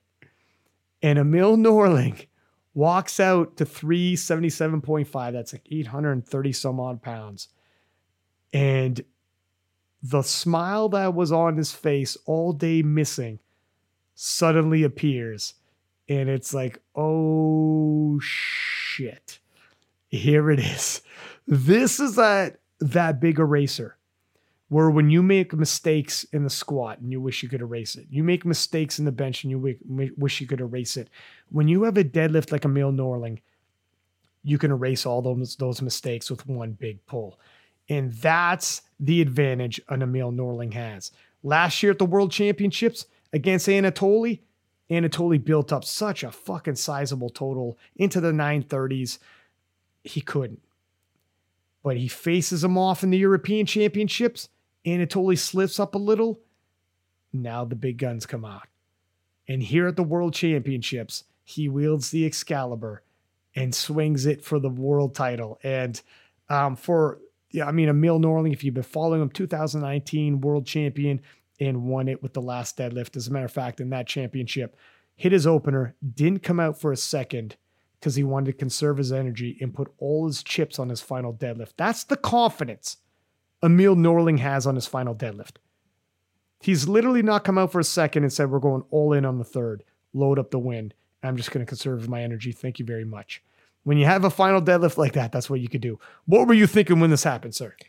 Yeah, like kind of like I was saying, you know, going into deadlifts, I thought Mikey had everything going for him. After the opener deadlifts, I think Mikey had everything going for him as, uh, as well. And the U.S. coaching team was maximizing his lifts. He's doing well. Then the good thing that the Swedish team did is because, you know, they're behind 15 kilos on subtotal after opener deadlifts, you're behind 20 kilos. So they're they have to put their second attempt in before Mikey because Emil's pulling first. So they're behind 20 kilos and they don't have body weight. So they take that 22 and a half kilo jump to 362.5, saying, hey, we'll just stay one step behind Mikey. So on our second attempt, we'll go in the lead. And if Mikey makes his second, he'll go in the lead. Then on our third attempt, we'll go in the lead. And then Mikey has to make his third attempt to go in the lead. So that's like kind of like your the game you have to play when you're that far behind. So they were smart to put in at 362.5. There's no point in doing anything less than that. And then you're at that point, just because the way it played out, Mikey ends up going to pull first. So Mikey goes and misses the 360. So now you're like, okay, the Swedish team is exactly where they want to be. You go pull 362.5, and now you flipped it. So now he pulls a 362.5. This whole time, Mikey was in the lead. And then now in the eighth attempt, you know, in the ends of the fourth quarter or in the third period, whatever, boom, now Emil's in the lead. Now the pressure is on Mikey and the US team because now you don't have the lead. Now it goes back to the scenario we talked about. When you're the weaker deadlifter and you're not in the lead, you need to make the lift. You have to figure out what's your potential to make the lift or else it's over. And then in this case, you just missed your second attempt deadlift too. So you could have gone, hey, I'm going to switch to mixed grip. Let's low up 365 or let's low up 370. But if you miss, it's game over.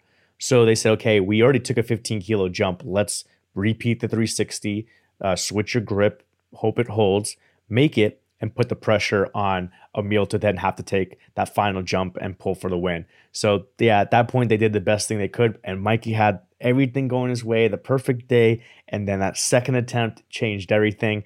And uh, it's interesting that like uh, how the pendulum swings in certain things when it comes to powerlifting. So a lot of people have been trying to switch to hook grip and pulling hook grip, but having grip issues or using straps and doesn't transfer into meet. And now a lot of these guys are switching back to mixed grip. So we'll see if Mikey switches back to mixed grip.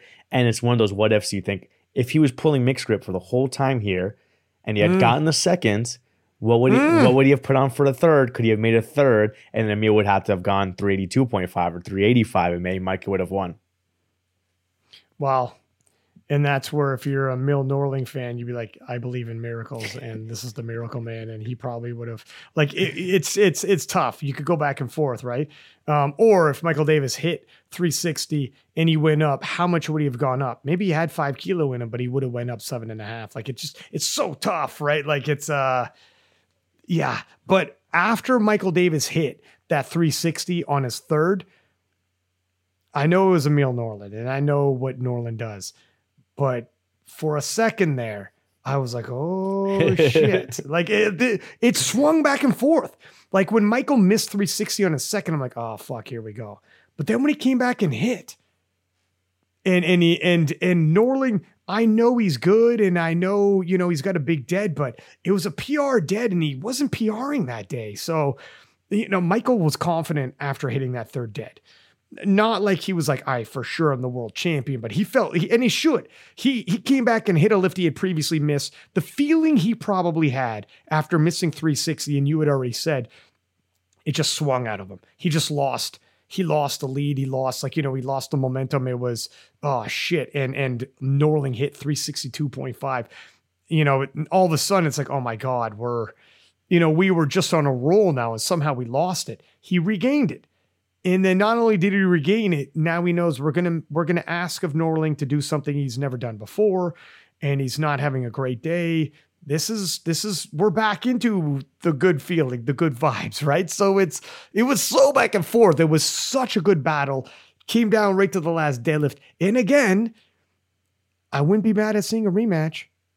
I mean, if you told me these guys are rematching, Michael Davis and Emil Norling are rematching, who's to win? I don't fucking know. Th- this is a flip of the coin because now, just like the 93s, we have to have that conversation. What if Michael Davis is always mixed gripping now in the rematch right through?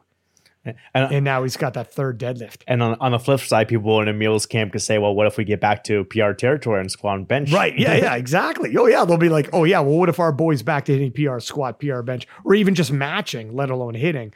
You know, you, you, you say back and forth, which is a, this is exactly what you want if you're going to try to set up a rematch. We don't know who's going to end up in Sheffield, but when they're picking their Sheffield cards, this is what they want. This is what they're looking for is like, was there questions that we could still answer? Like, no one wants a runaway all right, this guy won by a landslide. Let's rematch those guys. It's like, well, that's not entertaining.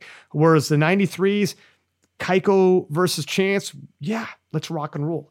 The 105s, Michael Davis versus Emil, yeah, let's rock and roll. Let's see what happens.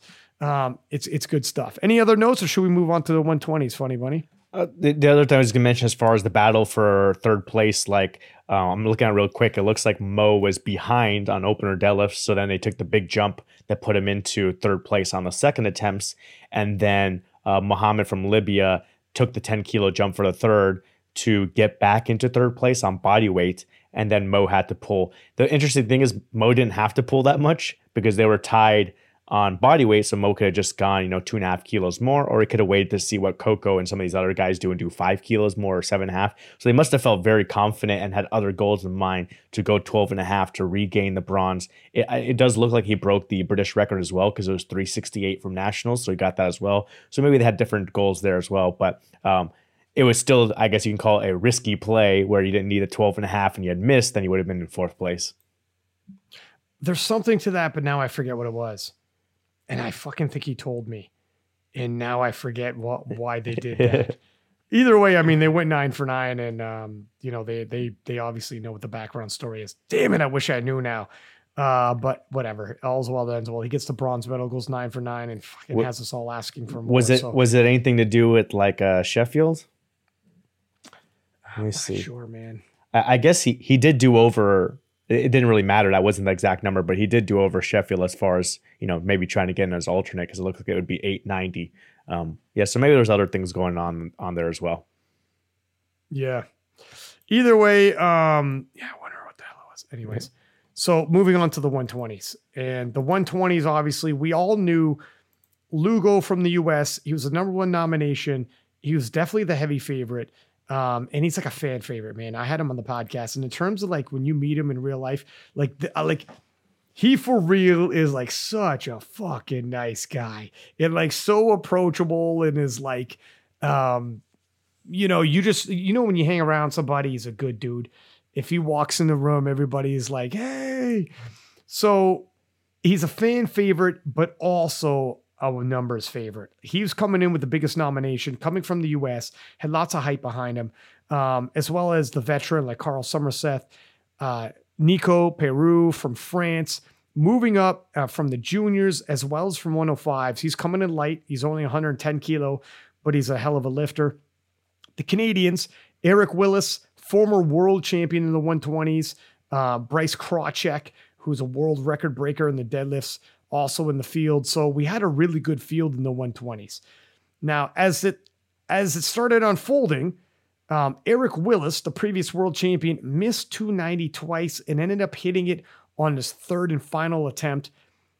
Eric makes the most ground in the bench and the deadlift, which is kind of rare. I know usually if you're a big deadlifter, um, you're not a big bencher, and vice versa. He's broken national records in the deadlift. However, uh, finishing 15th in the squat event really set him back, and only having the opening weight.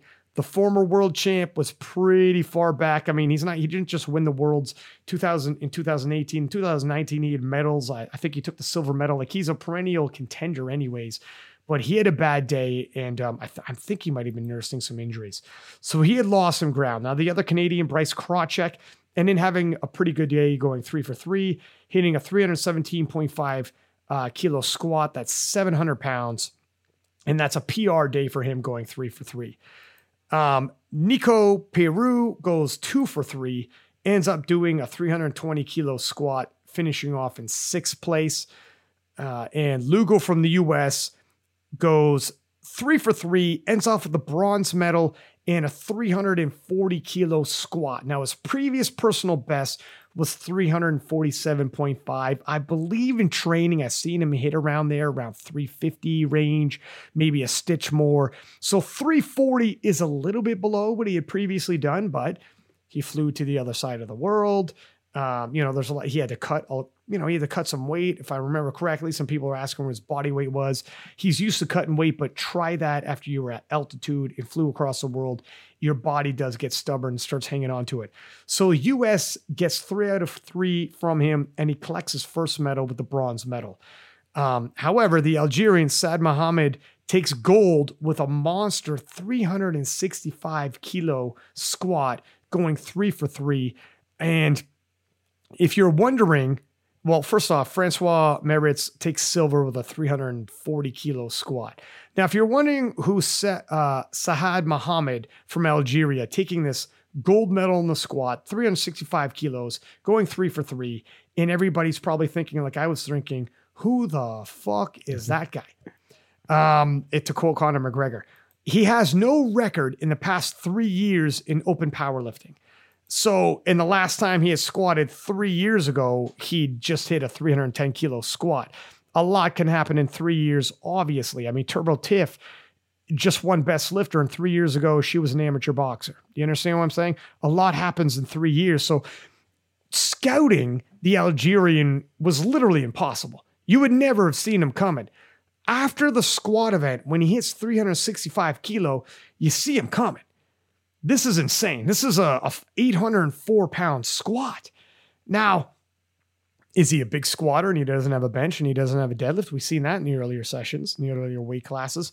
Maybe, but it's hard to tell. We have nothing on him in open powerlifting in the last three years. That's that's that's like three years is like someone's entire lifting careers at the top end, anyways. What were you thinking after the 120s had concluded the squat event? Yeah, I mean, with uh, Mohammed from Algeria, it definitely came out of nowhere because initially I didn't see him at the top of the nominations. He was like six or seven or something like that. So I don't know if initially he was in a different weight class and they shifted him over, or if he was like nominated lower and they updated his nomination because we were looking at it for for Nick for Nico to see if he was going to make the prime time or not, and he was in, and I, then we saw him drop a spot. So not sure where he came out of, or it could have even been a late ad because sometimes the IPF has taken some late nominations if a country submits it like a day late or something like that. So something happened where he literally came out of nowhere as far as the nominations. I hadn't seen him on there, and then like you said, his data is from three years ago and a lower weight class, so there can be a lot of changes since then. And then you, sh- you show up to the meet, you see these openers, and you're like, holy crap, he's not just nominated sixth or seventh, he could potentially win this. He's battling it at, at, the top. So great on him to hit 365 and get the uh, gold medal. For Enrique, yeah, he gets called on depth for the on the opener, so they only went up a small amount. Got that, and then you know probably had to adjust something between maybe a second or third. So maybe if he had gotten the opener, they would have gone more, maybe like you know 332 or 335 for the second to be able to go like 345 or something like that for the third. So they had to shift it down there a little bit.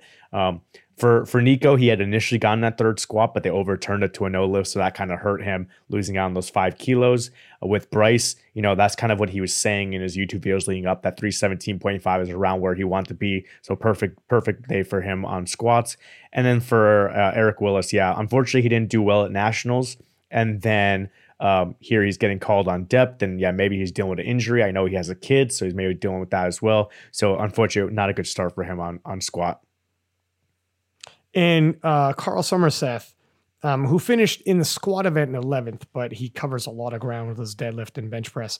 Um, it goes three for three as well with a 312.5 kilo squat. So moving into the bench press event, if we had thought that Sahad Muhammad or Muhammad Sahad, sorry, um, it was an aberration with it, the squat, and like he's he's not going to be able to continue this in the bench press and deadlift event proved to be wrong. Goes three for three in the bench press event, finishes with a 220 kilo bench press, and takes the bronze medal. Now we're getting a stitch concerned. Not overly concerned because Enrique Lugo hits a 230 kilo bench press, takes the silver medal. So he's nudged ahead in that event and he's gaining some ground, but he does miss that 240 kilo third attempt. And that's 10 kilo that could have been towards his total. Carl Somerseth, who I just mentioned, uh, he goes two for three, but instead of finishing 11th in the squats, now he's in the top five in the bench press event. And he's covering a little bit of ground. Nico from France ends up going three for three, uh, but he's around eighth in the bench press event. That's okay. He's got a pretty big deadlift on him. He's still in the hunt in the top five overall. He's going to cover some ground. Going three for three built his case for that. Bryce Krawczyk from Canada, not a big bench presser, but has a monster deadlift on him. Goes three for three, hits 185. And if I take a look here, um, he has hit 195 previously.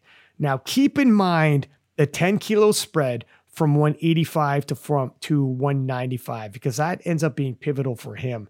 But he's not a big bench presser and he's a monster deadlifter, obviously broken the world record in deadlift but dropping 10 kilo for from his previous personal best on bench press ends up really hurting him in the long run. He doesn't cover a lot of ground in the bench press, but he can't lose that much ground in the bench press either. So he ends up with a 185 and in 12th position. Um, looking at some of the other contenders, Eric Willis, he hits 220, he hits 235, ends up missing 240. And this is really the highlight of his day. Um, Eric Willis from Canada, who had a, a pretty bad squat session in 15th place, complete contrast in the bench press and takes the gold medal in the bench press event. Still, probably not what he wanted. Obviously, he had missed his third bench press, but gets the gold medal and he's got a little bit more positive momentum. So now that we're looking at this, I'll rhyme off to you the subtotals and then let me get your impression. Sad Muhammad hits a 585 kilo subtotal. Keep in mind, all of his previous open powerlifting numbers are super old, so we don't know what to expect with his deadlift. Lugo on subtotals is 570, and he does have a pretty big deadlift on him. Carl Somerset has 530. Nico Peru is 532.5. And Bryce Krawczyk is 502.5. Now, Bryce 502.5 has probably the biggest deadlift of the pack. I mean, he's got the biggest deadlift of all time in the 120s. He is the world record holder. What were you thinking at this point um, in the competition when the bench press concludes and we're looking at the deadlifts? Yeah, with, with Muhammad, like you said, he did a great job going three for three, gets the bronze medal in bench press, continued to pad his total uh, versus Lugo it seemed a little bit aggressive going 220, 230, 240. Like going 10 kilos and 10 kilos, that second attempt really has to fly to be able to do that. And his PR is 230. So now you're trying to go for like a, a 10 kilo PR when you're in a battle at Worlds, and squat started a little bit uh, shaky as well. So obviously it's easy for me to say, oh, they should have gone 235 or 237.5, but it just looked like a little bit aggressive. But they still did gain 10 kilos on bench, but they could have potentially had more. And so yeah, it hurts them now on subtotal that, like you said, he's 15 kilos behind on subtotal and they're opening up with the same deadlift and Lugo weighs heavier. So it's a tough spot to be in for him. Um, with Nico, he get he turns around, goes three for three on bench, so he's in a good spot going into deadlifts. With Bryce, he he was dealing with an injury, so I believe at nationals he did 170 just to you know just to get some lifts in, and his 170 flew, his 180 flew, and I think the coaches were trying to convince him to go, you know, 187 or 190. He went conservative 185, and the 185 was fast as well. So when he comes off of the third attempt bench, you can see him shake his head like, man, I should have listened and gone more because that could have also helped him out when it went to deadlift. And then, yeah, great on, like you said, on Eric Willis to be able to get the gold medal on the bench press and get 235 to help out his total in the battle going into the deadlift, which normally has a big deadlift as well. And you got to wonder, Bryce Krawczyk, if he knew when he's leaving, like, fuck, I might have just fucked myself. I might have cut it. I went three for three, but I got a big deadlift. I got the biggest deadlift, but this might have been a little bit too far. Um, so Sahad, and in terms of Lugo and the Americans going going aggressive on the bench, it might have been they're looking at Sahad and like, holy shit, in subtotal he's 585 and we're 570 like they ended up being at that. And maybe they're like we're under some unanticipated fire here. We came in the number one nomination and this guy came out of nowhere and is in the lead and retaining the lead. And i mean maybe they just felt the pressure and they're like look at um, what do you want to do here? We have to get if you want to walk away the world champion we got to start getting risky.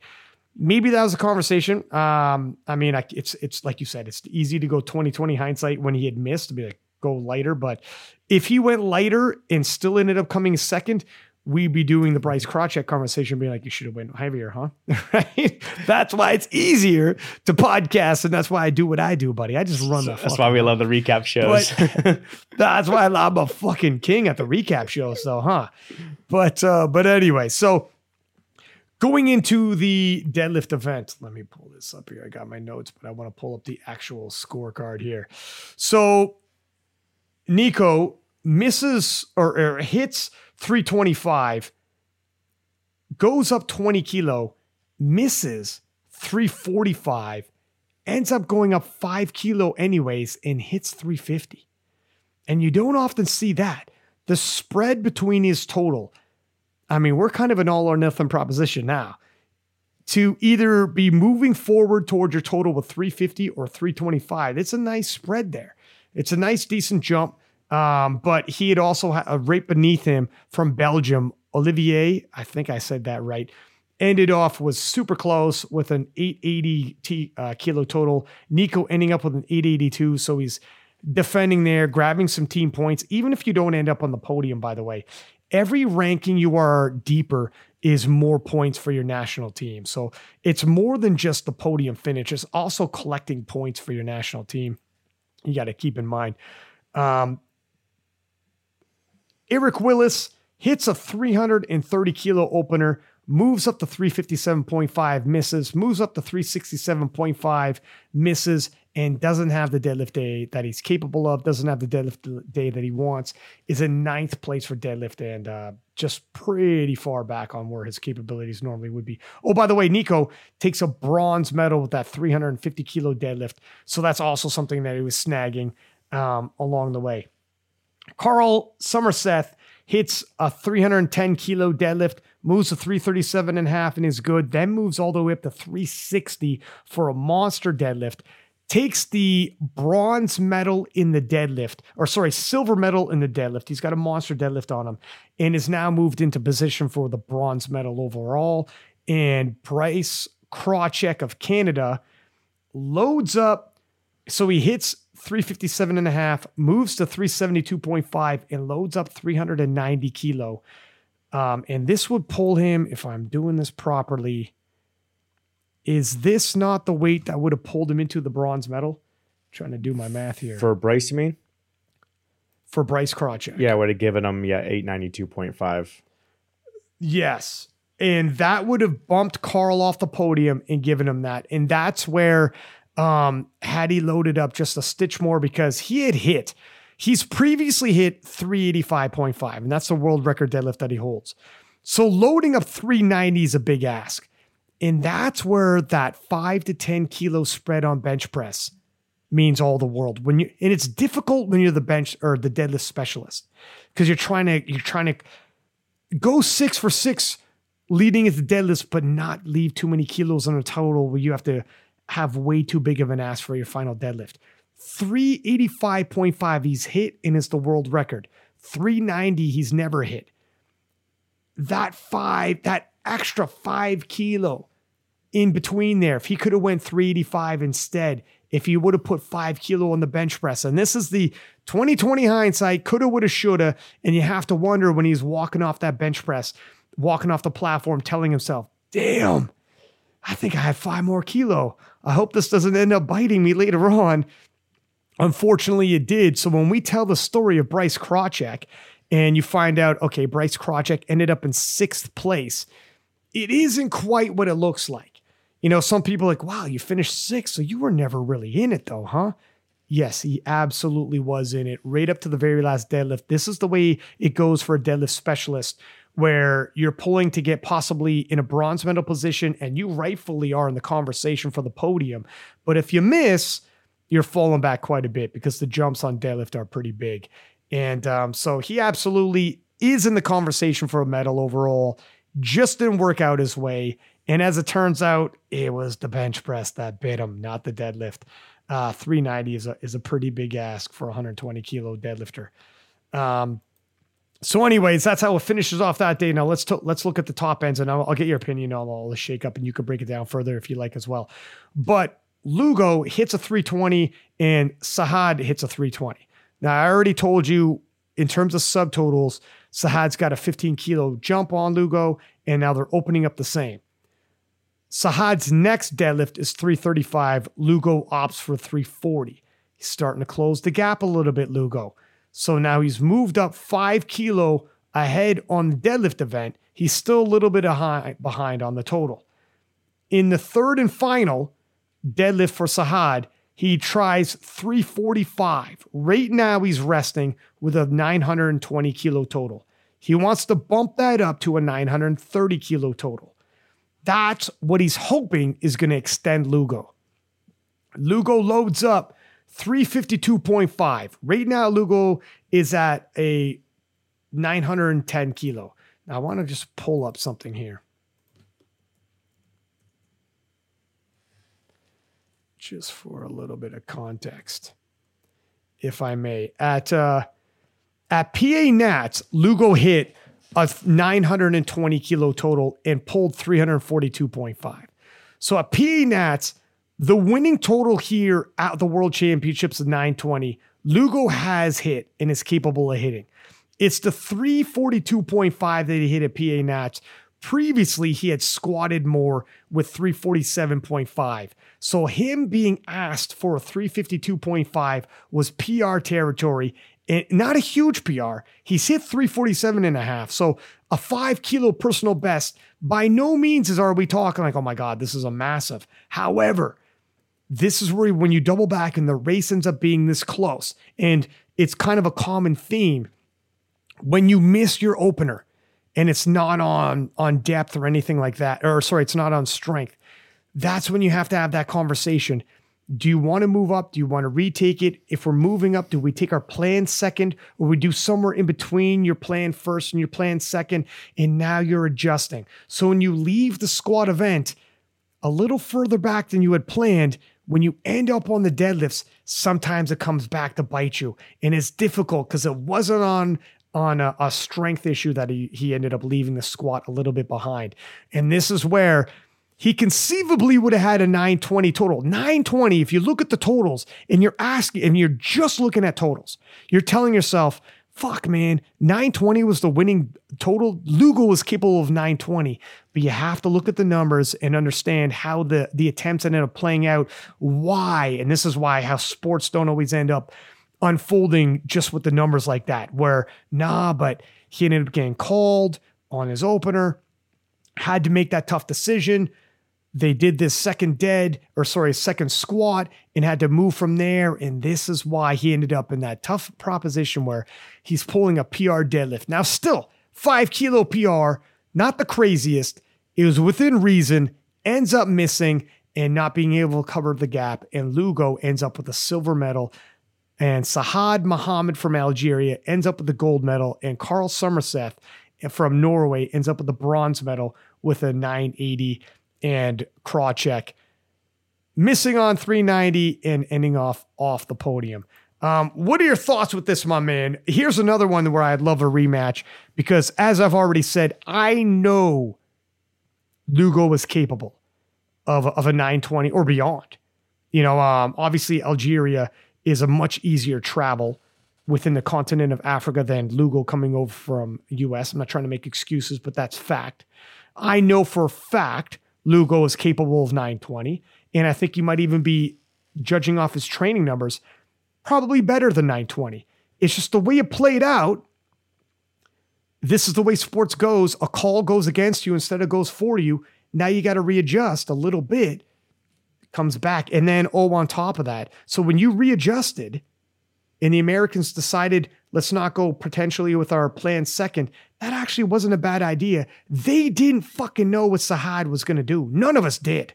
How were they to know how this is going to unfold? Maybe if they rematched, they'd be like, well, fuck me. If we get called on our opener, we're going with our plan second.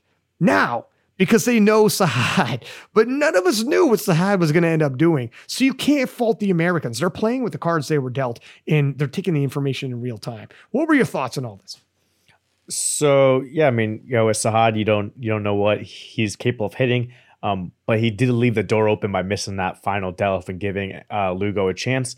Uh, unfortunately, it was just technical issues where where it was depth on squat, and I'm pretty certain on the third deadlift Lugo got it, and they called him for lockout. I think it was like his knees that, yes. that were soft. So technical issue yes. on squat, maybe a little bit aggressive on bench, but who knows? We never know. And technical issue on deadlift. So if he had cleaned up one or both of those, he would have been the world champion. So uh, unfortunately, I just didn't go his way as far as far as that aspect. Um, and and I don't know if we can call this the biggest upset of the world championship because on one hand you could say this is the biggest upset it was no one no one knew who this guy was and no one in the fantasy league picked him because i went and i looked through no, absolutely no one picked him so everyone was picking all these other people on the flip side because we didn't know his numbers because it's been three years old because uh, he went up a weight class maybe it was an upset. Maybe if he had done a meet, or maybe he's done a meet, we just don't have the meet results. His numbers were actually around this or even more, and it's not upset. So it, it, interesting, yeah. Whether that's this is the biggest upset of the world championship, and, and, obviously want to see it play again. As far as the other guys, as far as like three, four, five with Carl, Nicholas, and uh, Olivier from Belgium.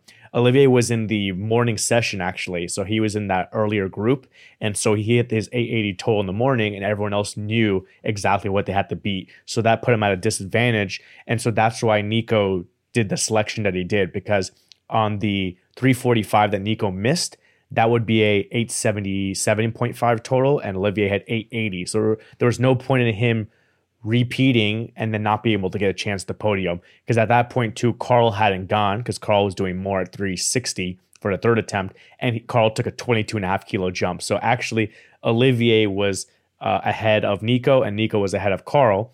And so uh, Nico went up to 350 to jump Olivier, and then Carl went all the way up to 360, 22 and a half kilo jump to uh, jump Nico uh, as well and hold off other people like Bryce who have big deadlifts. So it was a nice little battle there for the podium. And then finally, yeah, like you said, the last person was Bryce putting on the 390.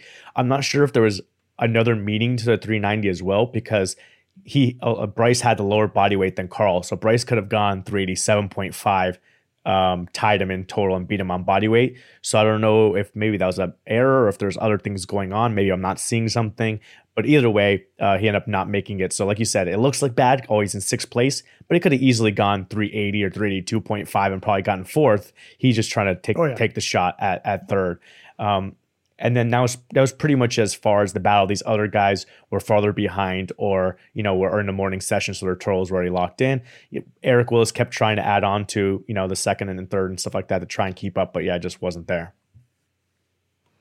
Let's move on to the 120s, my man. 120 plus. Um, 120 pluses, is my man.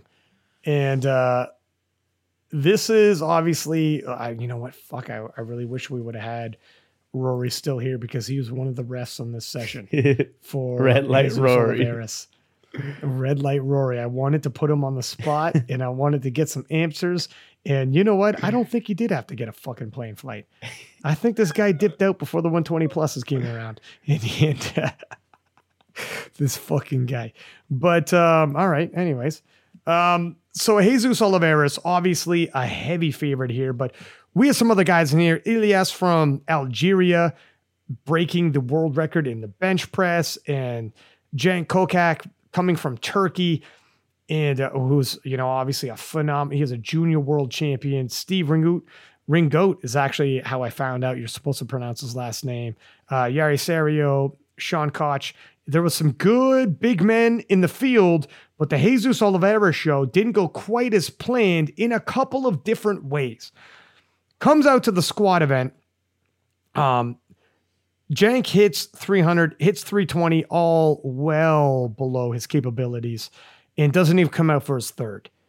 Now we all take a look at his opening deadlift is 370, and we're like, I think he's going to hold back in an attempt for the deadlift world record.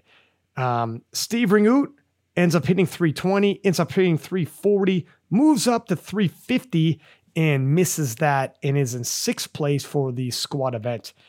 In terms of the squats, um, Sean Koch from Switzerland, and I believe SUI is Switzerland. Is that right? Yeah. So yeah, from Switzerland ends up going three for three uh, with a monster 370 kilo squat, taking the silver medal. And uh, Ilias Bougalem from Algeria going three for three with the big 360 kilo squat as well, hits the bronze medal. But Jesus Olivares, and this is where things get a little bit controversial, hits 410 kilos for his opening squat, jumps up to 430, and gets called. Now, this is, I believe, if I remember correctly, depth as well as lockout. Is that right? Do I remember that correctly? I forget on which attempt it was which, but the overall idea with the the squats was depth on the second and third, and they did go to the jury, and I think the jury was also saying that it was depth, but it may have been like depth yeah, on one of them there was a call. And I think Rory was the left referee, and also Charlotte Vidal, who's the a French coach and the coach and significant other for Nico, was the chief referee, and then I forget who the right was. Um, and yeah, we were calling Rory Red Light Rory before the session, and Charlotte has some kind of nickname in French, and she was trying to translate it, but she's like, "There's no good f- translation," so we were just calling her like the Red Queen. So we got Red Light Rory and the Red Queen out there throwing reds at all these lifters, and so and the main good thing, the main thing was the depth. From what I saw from the front, I was sitting in the crowd. Was the second attempt did look high to me, and then they went up to 440 and the, the third attempt looked deeper than the second one to me from the front. So I was like okay it looks like he went deeper sank it in um, could be good and he got called for that one as well. I mean they were close. Look at um, 340 was close. Was it it wasn't as convincing as his opener but it was right on that line. I i mean you watch it a bunch of times you're going to flip back and forth with it uh, you know what I mean? I uh, yeah, it was tough. That was those were some tough calls, if I'm honest. Um, I think I think I would have leaned towards giving him the uh, I believe it was the 340. But um, I mean, I'm looking at the replay. I'm not on the platform. I'm not as close to the action as the refs, obviously. And it's really easy for me to say this when I got the replay and I'm in the commentary booth and I could stop and think about it. But uh, there were some tough calls, man. Yeah. It ended up setting it back a little bit. I was, I was just gonna add, yeah, it could be a different couple different things. Like I didn't know going in, and maybe a lot of people didn't know, but afterwards, Jesus said he like tweaked his back, so it could be like you know if he's not a hundred percent, maybe he's feeling things different, or maybe he's like cutting a little bit because he's worried about his back. The other thing is body weight as well, as you've seen with a lot of these super heavyweights, as they gain more and more weight, it can be more difficult to get down. So like when he was first competing back in 2019, he was in the 150s. Then when he did Raw Nationals last year, he was in the 160s. Then when he did the Nationals this year is 173.4 and now World's 174.7. So as the body weight's going up, just like Ray used to be 160 and worked his way up to like 190, it can be harder and harder to really force yourself down there and break parallel. So that could be another thing too, because there are some lifters that had good days. Like you said, Ilias from Algeria went three for three, got 360, got the bronze medal. And Sean from Switzerland, who's a junior, went three for three, got 370 and a silver medal. Um, so there's other lifters that didn't have any issues with depth with those referees out there. You're right. Yeah, no, that's fair point as well. Um, yeah, if some people raise their hand and be like, "Well, I went three for three and collected medals," I didn't have an issue. So, and it's also a pretty good. That's a that's a good um, observation to make that he's getting bigger. And for other lifters in their weight classes, you got to stay in your weight class. Um, so you're not going to get bigger unless you like jump up another weight class. But for him, bigger little bit by bit every single time, your levers change. You know, your levers change. If he squatted the way he's always squatted, if he hasn't yet changed the way he's squatted, he's going to have some changes in his squat then. His squat isn't going to look the same because he's not the same human as he was when he was smaller. So there is some adjustments that he'll have to make just naturally, right? So that's a good observation um, it's very interesting. Maybe he could just change some things, change the footing, he's changed whatever. Some small adjustments as he's becoming a different human being. And, and those are the changes that have to be made naturally, especially if this trend's going to continue. If he ends up being 180 in terms of kilos, you know, what are we talking? You know, you're a 396 pound man, you're getting close to 400 pounds. You got to change your squat setup. Everything changes. And what used to be depth probably isn't depth anymore um, and, and not crazy, but just a little bit. And now you're going to be, you know, right on the line. Yeah, Good observations, my man. So going into the bench press, um, Jesus Olivares rights the ship a little bit, goes three for three, ends off with a 360 kilo bench press. Um, Ilias Bougelem from Algeria, who's he had the world record going into this. He's broken the world record several times. He's been at so many world championships, ends up hitting a 291.5 kilo uh, bench press. What is that in freedom units, sir? 291. That's what it is, is ridiculous. Let's see who gets it first. Huh? Uh, 642 and a half. All right, you son of a bitch. It's 642 and a half. Think about that. That's a bench press. 642 and a half pounds. Um, it's ridiculous, is what it is. Uh, Cenk from Turkey ends up doing uh, three for three, 240 kilo bench press, relatively easy because you know he's already holding off for this monster deadlift that he's coming down the pipeline. Steve Ringo 225 for his opener, moves up to 230, misses 232.5, good enough for a fourth place. So Elias, by the way, obviously breaking the world record has the gold, but Jesus Olivares takes the silver medal in the bench press, and Cenk although someone holding back with the 240, takes the bronze medal. Steve takes the fourth place position, and Steve Koch of Switzerland is in fifth, going three for three, hitting 217.5. And Jari Sario of Finland only getting his opener. Um, falling behind a little bit, and we maybe expected a little bit more out of him as a possible podium threat, but not having the greatest of days, only hit his opening bench and opening squat.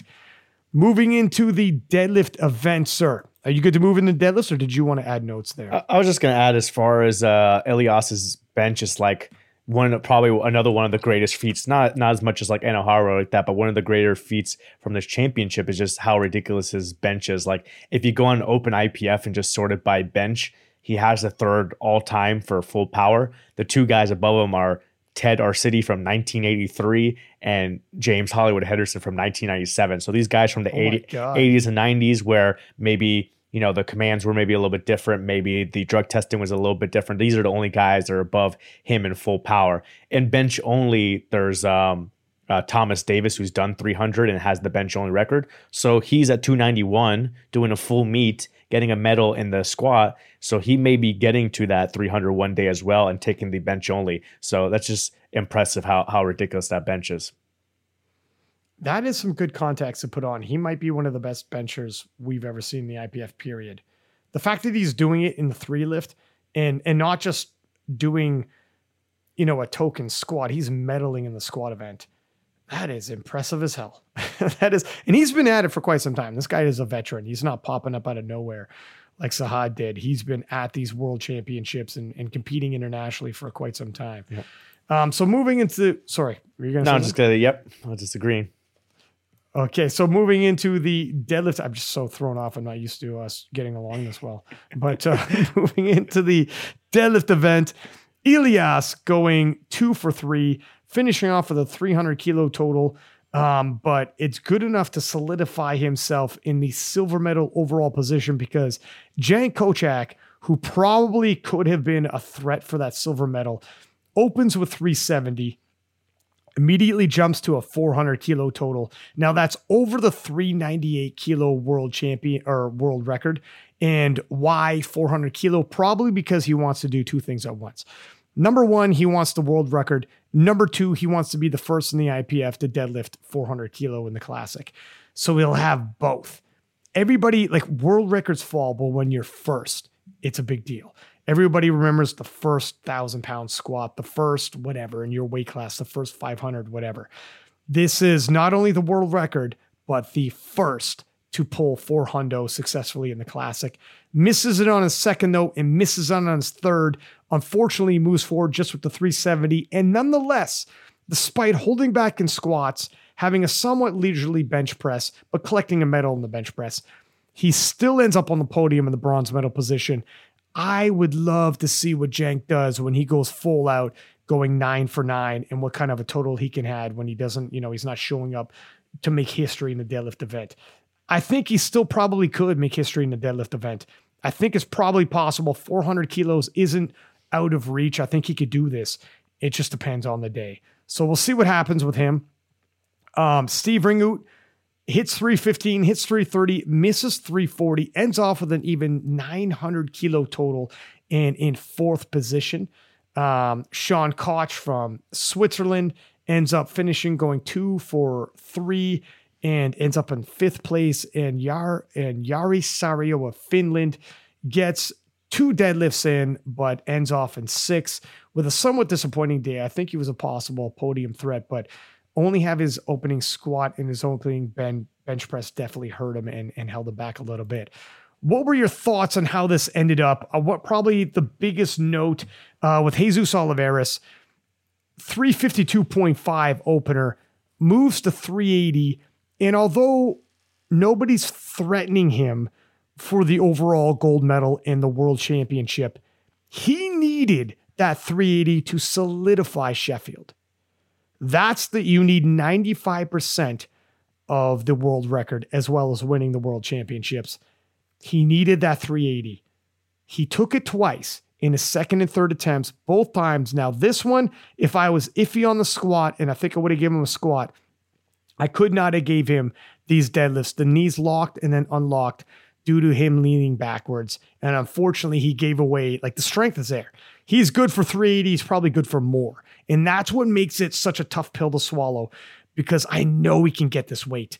It was just, he had it at lockout. He leaned back more than he needed to and he unlocked his knees and they just can't. It was blatantly there on the review and it's tough because it's there and you know it's there and you know he can lock his knees because he did lock it and then he unlocked it. And unfortunately, unlocking it gave away his automatic ticket to Sheffield, but not his only ticket. All is not over for him in terms of Sheffield. He still won the world title. There's wild cards to be had. he still might un- uh, end up in Sheffield. So let's not get too dramatic on this. However, how much more of a sigh of relief would he have had if he had locked that out? Um, really tough. What were your thoughts on this? Yeah, for Jesus, from looking at the crowd, it was hard to see that far away to see the knees. So I wasn't sure if it was like good or not. But yeah, watching the videos up close and everything like that, yeah, you can see how his knees kind of unlock. And even um, the team went to try and go protest the jury, and the jury was like, no. So yeah, for both of those, it was a lockout issue, and like you said, that would have given him the automatic spot for Sheffield, so he didn't get that, but he still came away with the world title, and uh, hopefully, you know, didn't tweak his back or anything, anything worse, and then he can hopefully still get the uh, Sheffield spot. Um, with uh, Jenkins, yeah, it was interesting that he didn't really care too much about like the minimum needed to go in the second place. He's just like, screw it, I'll take a 30 kilo jump and just go straight for 400. Yeah. End up missing it twice. So yeah, he could have easily done like a 392 or whatever to go into second place and uh, then from 392, then try and go 400 or whatever based on how it moved. Um, so he kind of gave that away and just, you know, was fine, I guess, getting the third place. And then yeah, everything else kind of you know, nothing special. You know, Sean tried to put another 10 kilos to try and pull into fourth place, whatever, but just wasn't able to get it. But he's still a junior lifter doing 897.5. So um, he has a lot of potential going forward for junior worlds and that kind of stuff.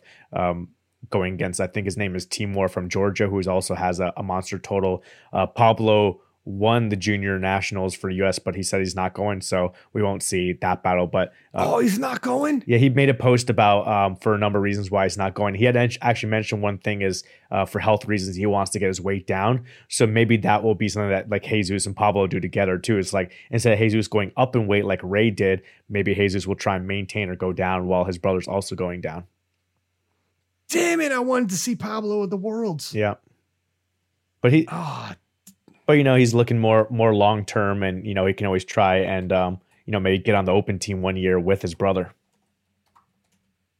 That's tough though because you know I mean that's a roll of the dice that they're going to have two in that particular weight class when there's other weight classes you could have two and blah blah blah. It's tough, man. It's tough. The juniors was the move. Uh, is it too late? Uh, Are the nominations already done? No, the nominations aren't. Because I'm going to slide.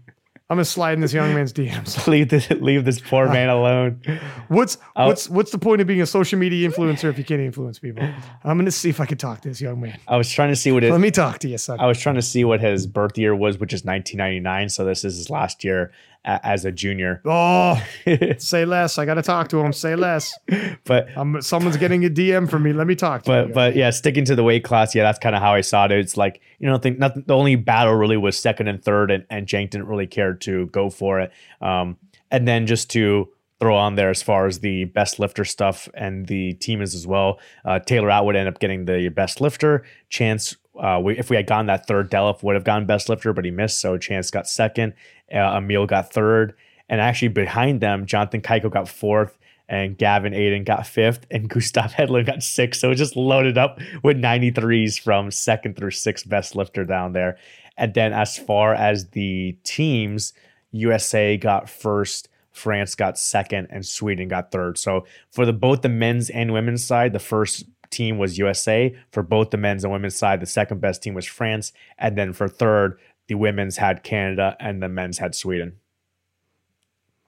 Yeah, man. Uh, U.S. sweeping the world's we I wouldn't have thought.